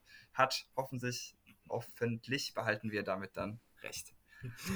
Ähm, fast alle Skills, die du aufgezählt hast, waren offensiv. Wie sieht es bei ihm defensiv aus? Weil da gibt es ja anscheinend doch größere Fragezeichen. Ähm, soll ich das beantworten? Oder ja, mach, mach nur du. ja. du. Du bist ähm, der Bankero-Believer. Ja, also ich mache mir da wirklich keine Sorgen. Er wird jetzt nicht dein primärer Rim Protector sein oder so, aber ich glaube schon, er liest das Spiel zumindest am anderen Ende gut genug, dass ich glaube, dass er irgendwann wenn er defensiv äh, die Zeit da reinstecken will, auch ganz solide sein kann. Wie gesagt, ich habe schon äh, eben erwähnt, dass ich finde, dass er lateral ziemlich flott ist und sich da auch noch verbessern kann. Ich sehe ihn persönlich auch eher noch als Small Forward als als Center, was glaube ich auch ein bisschen kontrovers ist, weil die meisten Leute haben ihn schon eher so wirklich in die Big-Riege reingeschoben. Aber ich will eigentlich gar nicht ausschließen, dass er auch ein bisschen auf dem Flügel spielen kann, je nachdem, welche anderen Spieler neben ihm stehen. Also er ist eher ein Flügelverteidiger als ein Big-Verteidiger in meinen Augen. Da wird er jetzt nicht den größten Impact haben, aber ich wäre überrascht, wenn es jetzt so eine Situation ist, wo, oh scheiße, Bankero wurde wieder geschlagen, was tun wir jetzt alle auf seinen Mann oder so. Also das wird, glaube ich, nicht passieren. Er wird okay sein. Ja. Also, du was ergänzen, Leo? Also ich bin defensiv noch ein bisschen skeptischer, muss ich sagen. Also weil also Rim Protection. Oh shit. Sehe ich, sehe ich. nee, sorry, Rudy Gobert wurde gerade getradet. was? Was? Was? Was? ja. Entschuldigung, okay. hatte nichts mit dir zu tun. Alles gut, nein. Ja, also offensiv stimme ich auf jeden Fall mit dir überein. Das ist schon das vielseitigste Skillset offensiv, auch wenn er noch ziemlich ineffizient war jetzt letzte College-Saison. Aber ja, aber er war ineffizient verglichen mit der Konkurrenz, aber ich finde, also wenn man sich mal so die anderen Shot Creator Prospects der letzten Jahre anschaut, hatte ich auch gemacht. Mhm. Ähm, keine Ahnung, zum Beispiel Tatum oder Jabari Parker oder ähm, Andrew Wiggins und die sind natürlich auch nicht alle gleich erfolgreich geworden, muss man natürlich fairerweise dazu sagen, aber die sind auch alle auf diesem Level gewesen. Also ja. es ist schon okay von der Effizienz her, das ist keine Katastrophe für so ein äh, ja. Scoring Prospect im College. Ähm, wenn, also ich möchte jetzt von euch beiden eine Aussage haben, gehen wir mal vielleicht so in die Zeit nach dem Rookie-Deal. Wo seht ihr da Paolo Panquero ähm, als Starter, als All-Star, als All-NBA-Spieler oder als Franchise-Star? Mindestens All-Star, All-NBA. Na, weiß ich nicht. Es gibt schon viele gute Spieler, aber mindestens All-Star. Ja, All-Star kann ich mir auch gut vorstellen, muss ich sagen. Also, ja. Also ich finde den Fit auch in, in Orlando gar nicht so schlecht. Die, also weil man ja immer so sagt, da die Frontcourt-Spots sind immer so voll in Orlando, aber ich finde das eigentlich ganz okay neben Carter und ja. Vor allem, weil Carter dann die Rim Protection übernehmen kann und genau. Ja, okay, dann würde ich sagen, wir springen mal zum nächsten Pick von Orlando. Ein bisschen ärgere ich mich, dass ich BJ vorhin schon reingebracht habe, weil bei Caleb Houston war der erste Spieler aus dem aktuellen Draft, von dem ich gehört habe, durch Dennis. BJ Boston war der erste Spieler, den ich kennengelernt habe, durch Dennis aus dem letzten Draft. Deswegen haben die auch so ein bisschen Gemeinsamkeiten, unter anderem auch, dass sie ganz schön gefallen waren, weil sie, weil sie an der Highschool sehr hoch gehandelt wurden. BJ damals in die 50er gefallen, Caleb jetzt an die 32. Ist ein 6'8 Guard von Michigan. Was hat er verkehrt gemacht, dass er so abgestürzt ist? Ja, er ist einfach ein sehr spezieller Spieler, fand ich. Also er hat einen guten Wurf, irgendwie zum Ringen kam er irgendwie nicht so meiner Meinung nach. Und ja, also es war ihm auch zum Teil sehr, ziemlich inkonstant gewesen. Hat auch viel zu viele Jumper teilweise genommen, hat es gar nicht versucht, irgendwie zum Ring zu kommen. Ja, und das fand ich irgendwie, es hat schon da einiges gefehlt. David? Ach, Verzweiflung. nee, Entschuldigung, ich hatte, ich mute mich ja immer zwischendurch, aber irgendwie war ich gerade nicht geschickt genug, um mich zu entmuten. ähm, ja, also ich fand ihn auch immer wieder in Jugendturnieren ziemlich spannend, aber auch da fehlte so ein bisschen die Effizienz. Aber da hat er auch so als Ballhändler noch ein bisschen mehr gemacht. Das hat man in Michigan nicht so wirklich gesehen. Ähm, an sich, ich finde es ganz cool, dass die Magic immer noch so viele große Spieler, die dann halt auch Potenzial haben, um Schützen und Ballhändler zu sein, in ihr Team reinholen.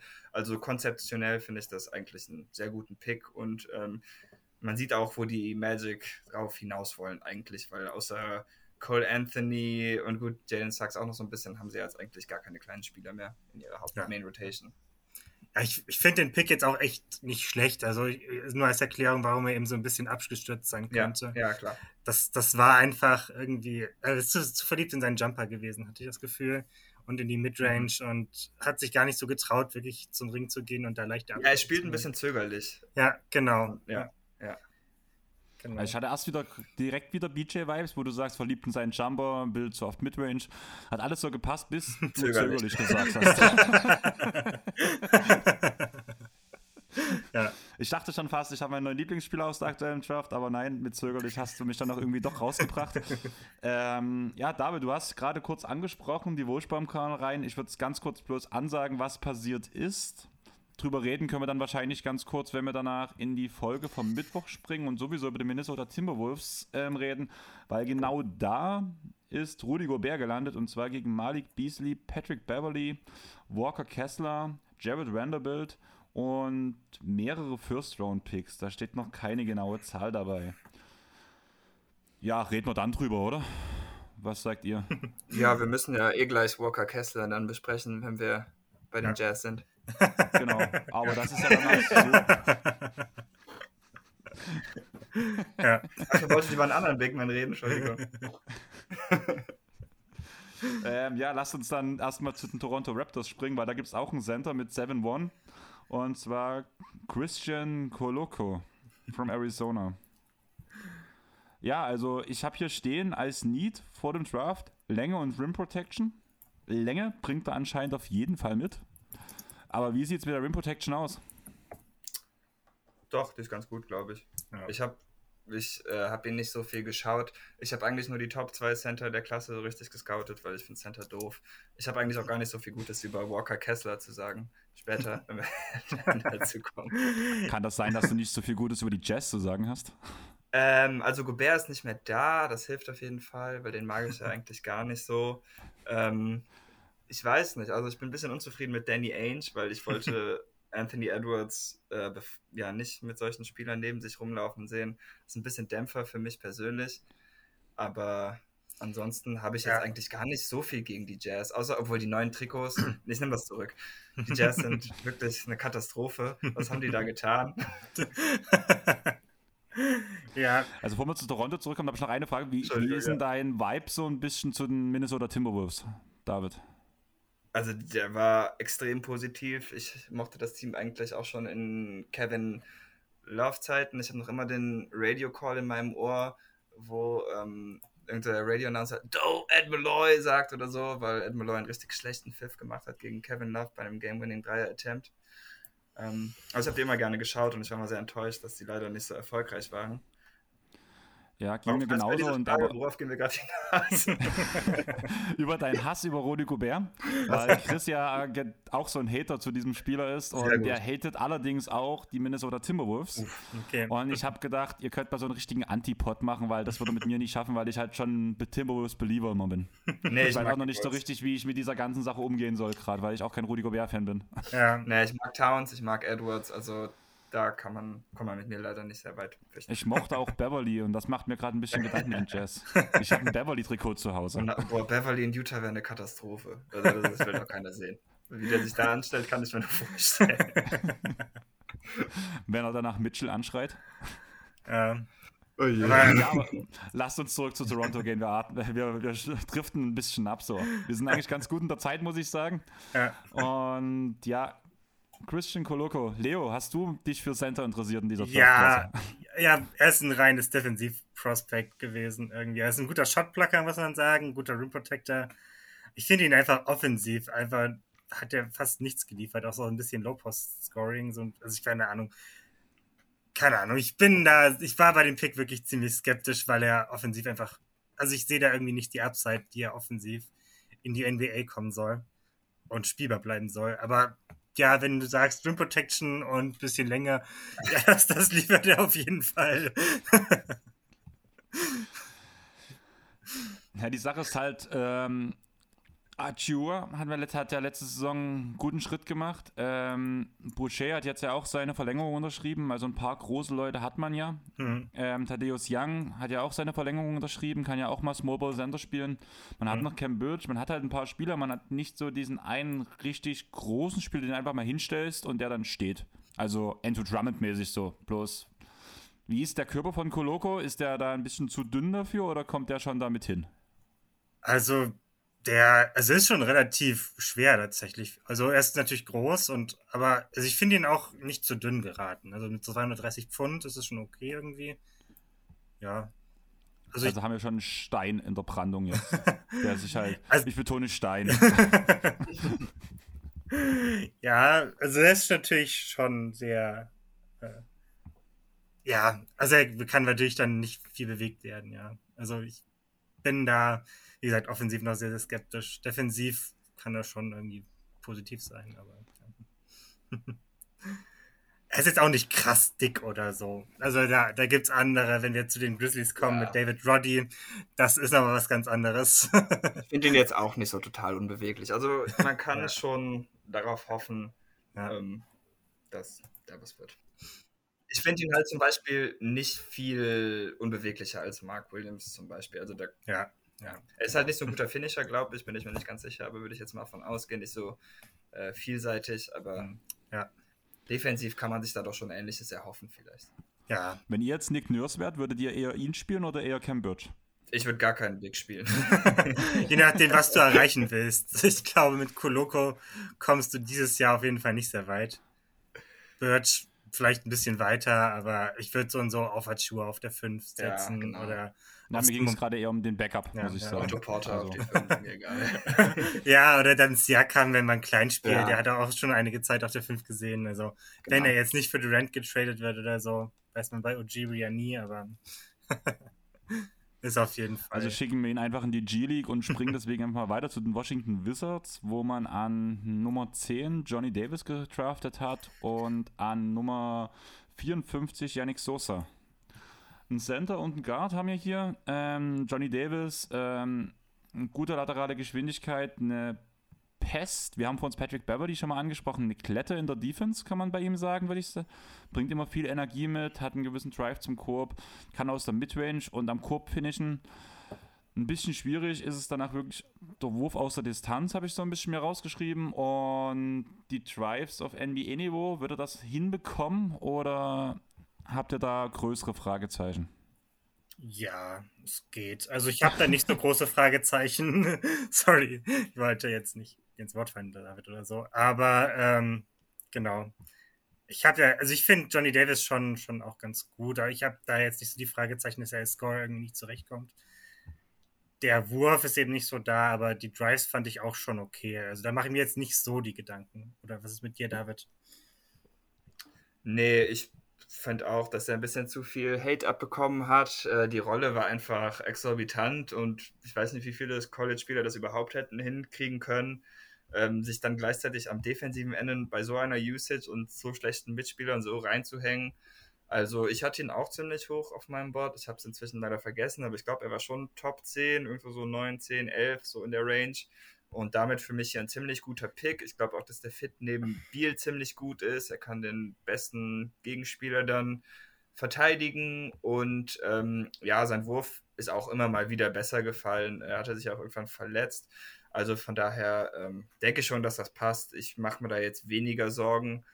Ähm, ich weiß, dass manche Leute in ihm jetzt so einen ineffizienten Chaka sehen, aber ich habe halt die Hoffnung, dass das eher den Umständen geschuldet ist und äh, keine Ahnung, so von allen Spielern hat er vielleicht so den höchsten Dog in him Quotient, was auch mal was wert ist. Deshalb, ja, äh, ja ist, glaube ich, ein ganz guter Pick für Washington, denn gerade solche Spiele, die so spielen, die brauchen die. Ja. Wäre es aber nicht ein bisschen interessanter gewesen, statt einen Scorer noch einen Playmaker an die Seite von Biel zu stellen? Davon gab es diesen Draft einfach viel zu weniger, ja, ich sagen. Genau. Also ich also, meine, Dyson Daniels war ja kurz vorher weg. Hm. Äh, sind da noch Playmaker in der Range weggegangen? Ich glaube nicht. Also Terry wäre so ein bisschen Playmaking gewesen, aber bietet ansonsten nicht so viel. Es gab halt ja diesen Draft extrem wenig Guards an sich ja, erstmal, war ja die, also, ist ja also ich der Grundtenor gewesen. Ich habe da echt keinen gesehen, der irgendwie da, also ein Ballhändler, der, der Biel entlasten kann, den habe ich da nicht gesehen. Nee, genau, sowas gab es einfach nicht. Und da kann man wahrscheinlich besser auf den Guard setzen, der auch einen, als Handle ja doch schon ganz ordentlich ist. Und vielleicht kann er da in der Hinsicht noch wachsen. Also ich glaube, diesen Spieler, den gab es, wie gesagt, einfach nicht. Achtung, ganz schlechter Wortwitz. Ähm, Yannick Sosa ist besser gewachsen als Johnny Davis. Und ähm, was sind seine Skills so als 6'10 Center? 18 Jahre, also er kann vielleicht sogar noch ein Stück wachsen.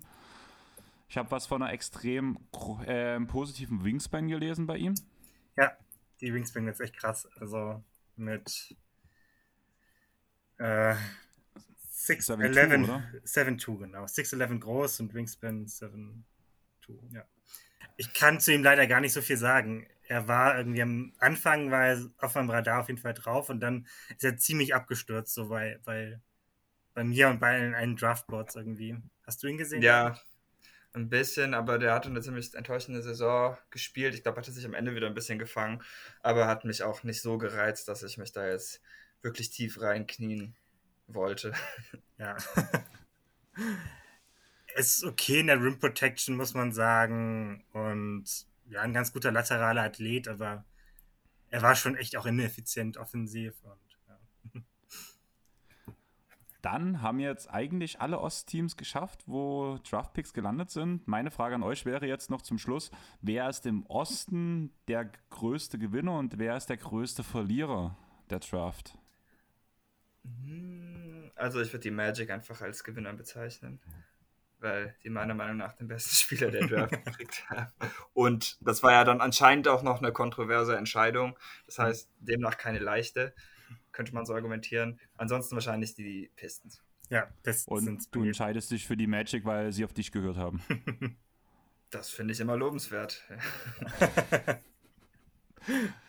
ja, ich bin ganz klar bei den Pistons. Die haben einfach super gedraftet. Das ist also sind meine größten Gewinner vom ganzen Draft, auch wenn man den ganzen Westen sieht, ist das, was die Pistons gemacht haben, ist einfach echt gut gewesen und da bin ich absolut dabei. Und bei den Verlierern bin ich wahrscheinlich bei den Hornets, weil die. Ich habe beiden. Ja, red weiter. Weil die einfach Mark Williams gedraftet haben an 15. also Bryce McGowens ist ja ganz cool, aber ja. Ich hatte noch so ein bisschen die Knicks auf dem Schirm als schlechtestes, weil man seinen einzigen hohen Pick abgibt, um Kemba Walker zu dumpen.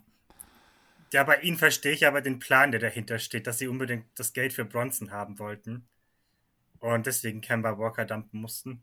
Also da kann ich den, den Plan irgendwie noch ganz gut nachvollziehen, aber bei den Hornets ist irgendwie, dass man so ein ja, nicht sehr variab, äh, variabel einsetzbaren Big Man an 15 draftet. Das ist irgendwie krass.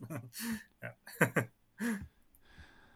Dann würde ich bloß noch, habt ihr jetzt noch irgendwas zum Osten zu ergänzen? Oder war es hm. das? Wir hatten die Verlierer noch nicht gemacht, oder? Nee, bei dir. also, dein, dein Verlierer fehlt noch, David. Dein Verlierer fehlt noch, genau. Ah, ähm, stimmt, du hast ja die Hornets gesagt. Demnach hast du das gemacht. Guter Punkt. Ja. ähm, hm. Ja, die ganzen Teams, die halt schlecht gepickt haben, haben halt irgendwo wieder gut gemacht, weil die dann einen meiner Favoriten so ziemlich spät wieder genommen haben. Deshalb tue ich mich hier jetzt schwer. Ich glaube, ich würde fast schon aus Prinzip die Nix geben, weil ich finde nichts enttäuschender, als einen Lottery-Pick in Nicht-Lottery-Picks umzuwandeln. Äh, gut, es waren natürlich immerhin dann drei geworden, aber die haben ja eigentlich alle keine realistische Chance auf die Lottery und einer ist ja schon wieder weg um Kemba Walker zu dumpen. Äh, von daher einfach so aus Erwartungssicht scheint mir das so irgendwie so das Enttäuschendste, weil dann scoutet man so wochenlang Spieler oder monatelang vielleicht sogar, je nachdem, wann die Knicks-Fans die Saison aufgegeben haben und dann landet man halt oder hat man am Ende irgendwie nichts davon. Und äh, das ist halt irgendwie immer eine sehr frustrierende Situation, ja. deshalb nehme ich die Knicks. Okay. Auch wenn, okay. vielleicht können sie die ja noch gut einsetzen. Aber nicht. Aber verstehst du den Plan, der dahinter steht, dass, dass sie eben das Geld für Bronson freimachen wollten? Der hat ja funktioniert auch irgendwie. Oder? Ja gut, aber wenn ich den Plan ja nicht so toll finde, dann ja, ja. ist mir egal, ob der funktioniert. okay. Ja, mein Problem ist halt gerade mit dem Plan, was du halt gerade mhm. sagst, dass das ja alles schön gut ist, dass die Brunson haben wollten, aber dass man Brunson halt so viel Geld danach in den Arsch schiebt, ist halt dann schon wieder so ein bisschen dann vielleicht doch lieber auf die Picks setzen. Also ich finde, das geht sogar halbwegs. Ich glaube, 26 Millionen ohne Incentives sind es ja. Also 104 Millionen, glaube ich, in, in vier ja. Jahren. Ja, genau. Also das finde ich, das geht sogar für Bronson. Ist ein bisschen okay, überbezahlt, aber. Ja. Hier, ist mein, ist mein Ding so. Die Celtics haben jetzt drei Point Guards in Smart, White und Brockton. Bist du ja. dir sicher, dass Bronson besser ist als einer davon? Weil ich nicht. Also ich bin mir nicht sicher, ob er schlechter ist als alle drei, aber. Also einer vielleicht. Also er ist also schlechter aber als. verstehst du, was mein Punkt ist? Die verdienen ja. alle zwischen 5 und 10 Millionen weniger. Und okay. wir sind uns nicht mal sicher, ob Brunson besser ist. Und ich wüsste auch nicht, ich meine, die sind ja auch alle ungefähr gleich alt, also das ist jetzt auch nicht so. Deshalb, ah, ich weiß es nicht. Oh. Also irgendwie hat Leo gekickt, warum auch immer. Ich würde sagen, wir bringen das jetzt mal ganz fix zu Ende. Vielleicht kommt der nochmal mit rein, weil immerhin nehmen wir ja auch gerade nicht mehr auf, oder? Oh, ja, da ist er wieder. Leo, grüß dich. Sorry, mein, mein Sandcast ist gerade abgestürzt. Ja. Mir echt leid. Kurz vorm Ende. Ja. Eigentlich wollten wir bloß noch abmoderieren. wir waren gerade im Flow. Und ja, du hattest keine Lust mehr auf uns. Nein, das, das war es nicht. Nur so ein bisschen. ja, nein, eigentlich haben wir ja alle Ostteams jetzt geschafft. Wir haben alle wichtigen ja. Themen behandelt, also schlechteste, beste Draft-Entscheidung, äh, beste Überraschung. Habt ihr noch eine Überraschung, irgendwas, was ihr unbedingt loswerden wollt, was euch besonders gefreut hat, was euch besonders angepisst hat oder also außer die Einladung zu uns, also kann ich verstehen, ich hätte auch keine Lust gehabt, aber. Ich glaube, ich glaube, es war schon echt cool, dass, dass einfach David das mit Brian Carroll gecallt hat. Das hätte ich überhaupt nicht erwartet. Irgendwie hatte ich gedacht, in dem Chat oder Smith. Auch wenn ich Smith deutlich weiter unten hatte. ich hatte Ivy sogar in zwei, aber ja, hinter Chat. Ja, ich hatte, hatte hinter Chat hatte ich, hatte ich Ivy in 2 und dann Bankero in 3. Aber also das fand ich echt, echt beeindruckend, dass du das gecallt hast. Aber das war cool. ja, das wäre im Jahr davor mit Anthony Edwards auch so gewesen. War das im Jahr davor? Zwei Jahre davor? Egal. Aber da wollte Jonathan ja nicht. Also. Ja, du hast einfach. Wenn ich recht haben will, keine Ahnung. Gutes Intel. Du hast einfach gutes Intel da. Also. Ja, ich würde sagen, euren Intel zu den West-Teams bekommen unsere Hörer dann am Mittwoch zu hören. Ich in ein paar Minuten, wenn wir direkt weitermachen, würde ich sagen. Ähm, es haut noch mal raus, wo findet man euch? Twitter, Instagram, Facebook bei euch? Also vor allem bei dir, David, wird es ja eigentlich fast bloß Twitter sein, oder? Äh, ja, also ich habe theoretisch einen Instagram-Account, aber nach einer Woche war mir das dann zu umständlich, den weiterzuführen. Wham Cheese, genau. willst du es nochmal buchstabieren für unsere Hörer? Gerne. W-H-A-A-M-N-C-H-E-E-S-E. Ich war zwölf, okay. Und wer wissen will, wo das herkommt, muss nochmal in die andere Microscope-Folge von Boston reinhören, die du mit Chris aufgenommen hast, weil die Frage kam tatsächlich von mir. Leo, ja. wo findet man dich? Also ich habe dich jetzt ja, nachdem wir über ein Jahr Kontakt hatten, endlich auf Instagram gefunden, nachdem ein Freund von mir dich ge gefollowt hat, damit auf dem Festival war. Nicht ja. ja, ich bin nicht sonderlich aktiv auf Instagram, aber hin und wieder schon. Auf Twitter auch, da ich, bin ich Leo Mo einfach, also L-E-O-M-O einfach nur. Darunter findet man mich dann auch. Und ansonsten, ja, keine Ahnung. Also Facebook habe ich auch, aber da bin ich nie. ja. Facebook ist auch bloß noch, um Veranstaltungen abzuchecken oder wie bei mir als DJ, um Veranstaltungen zu erstellen. ja. ja, keine Ahnung. Es, es, war ja mal eine Zeit lang sehr innen, da musste man einen Facebook-Account haben. Ja, das war die Zeit nach Schüler-CC. genau. Ja. Aber seitdem bin, bin ich dann irgendwie auch nicht Sonst mehr so häufig darauf. Aber bei, auf Twitter auf jeden Fall findet man mich. Ja, genau. Dann würde ich sagen, unser Airball Podcast findet man auch auf Twitter, Instagram und Facebook halt jeweils unter Airball Podcast. Und ja, sonst würde ich, würde ich mich über ein Follow auf Spotify, Deezer, Apple Music und allen anderen Streaming-Plattformen würde ich mich sehr darüber freuen. Natürlich auch, wenn ihr uns weiterempfehlt, beziehungsweise uns auch auf Spotify beziehungsweise Apple Podcast bewertet. Ich würde sagen, wir gehen jetzt relativ schnell raus hier gehen alle mal ganz kurz auf Toilette, machen eine Pipi-Pause und danach quatschen wir drei wird weiter über den Westen. Bis dahin, tschaußen. Bis dann, ciao. Tschö.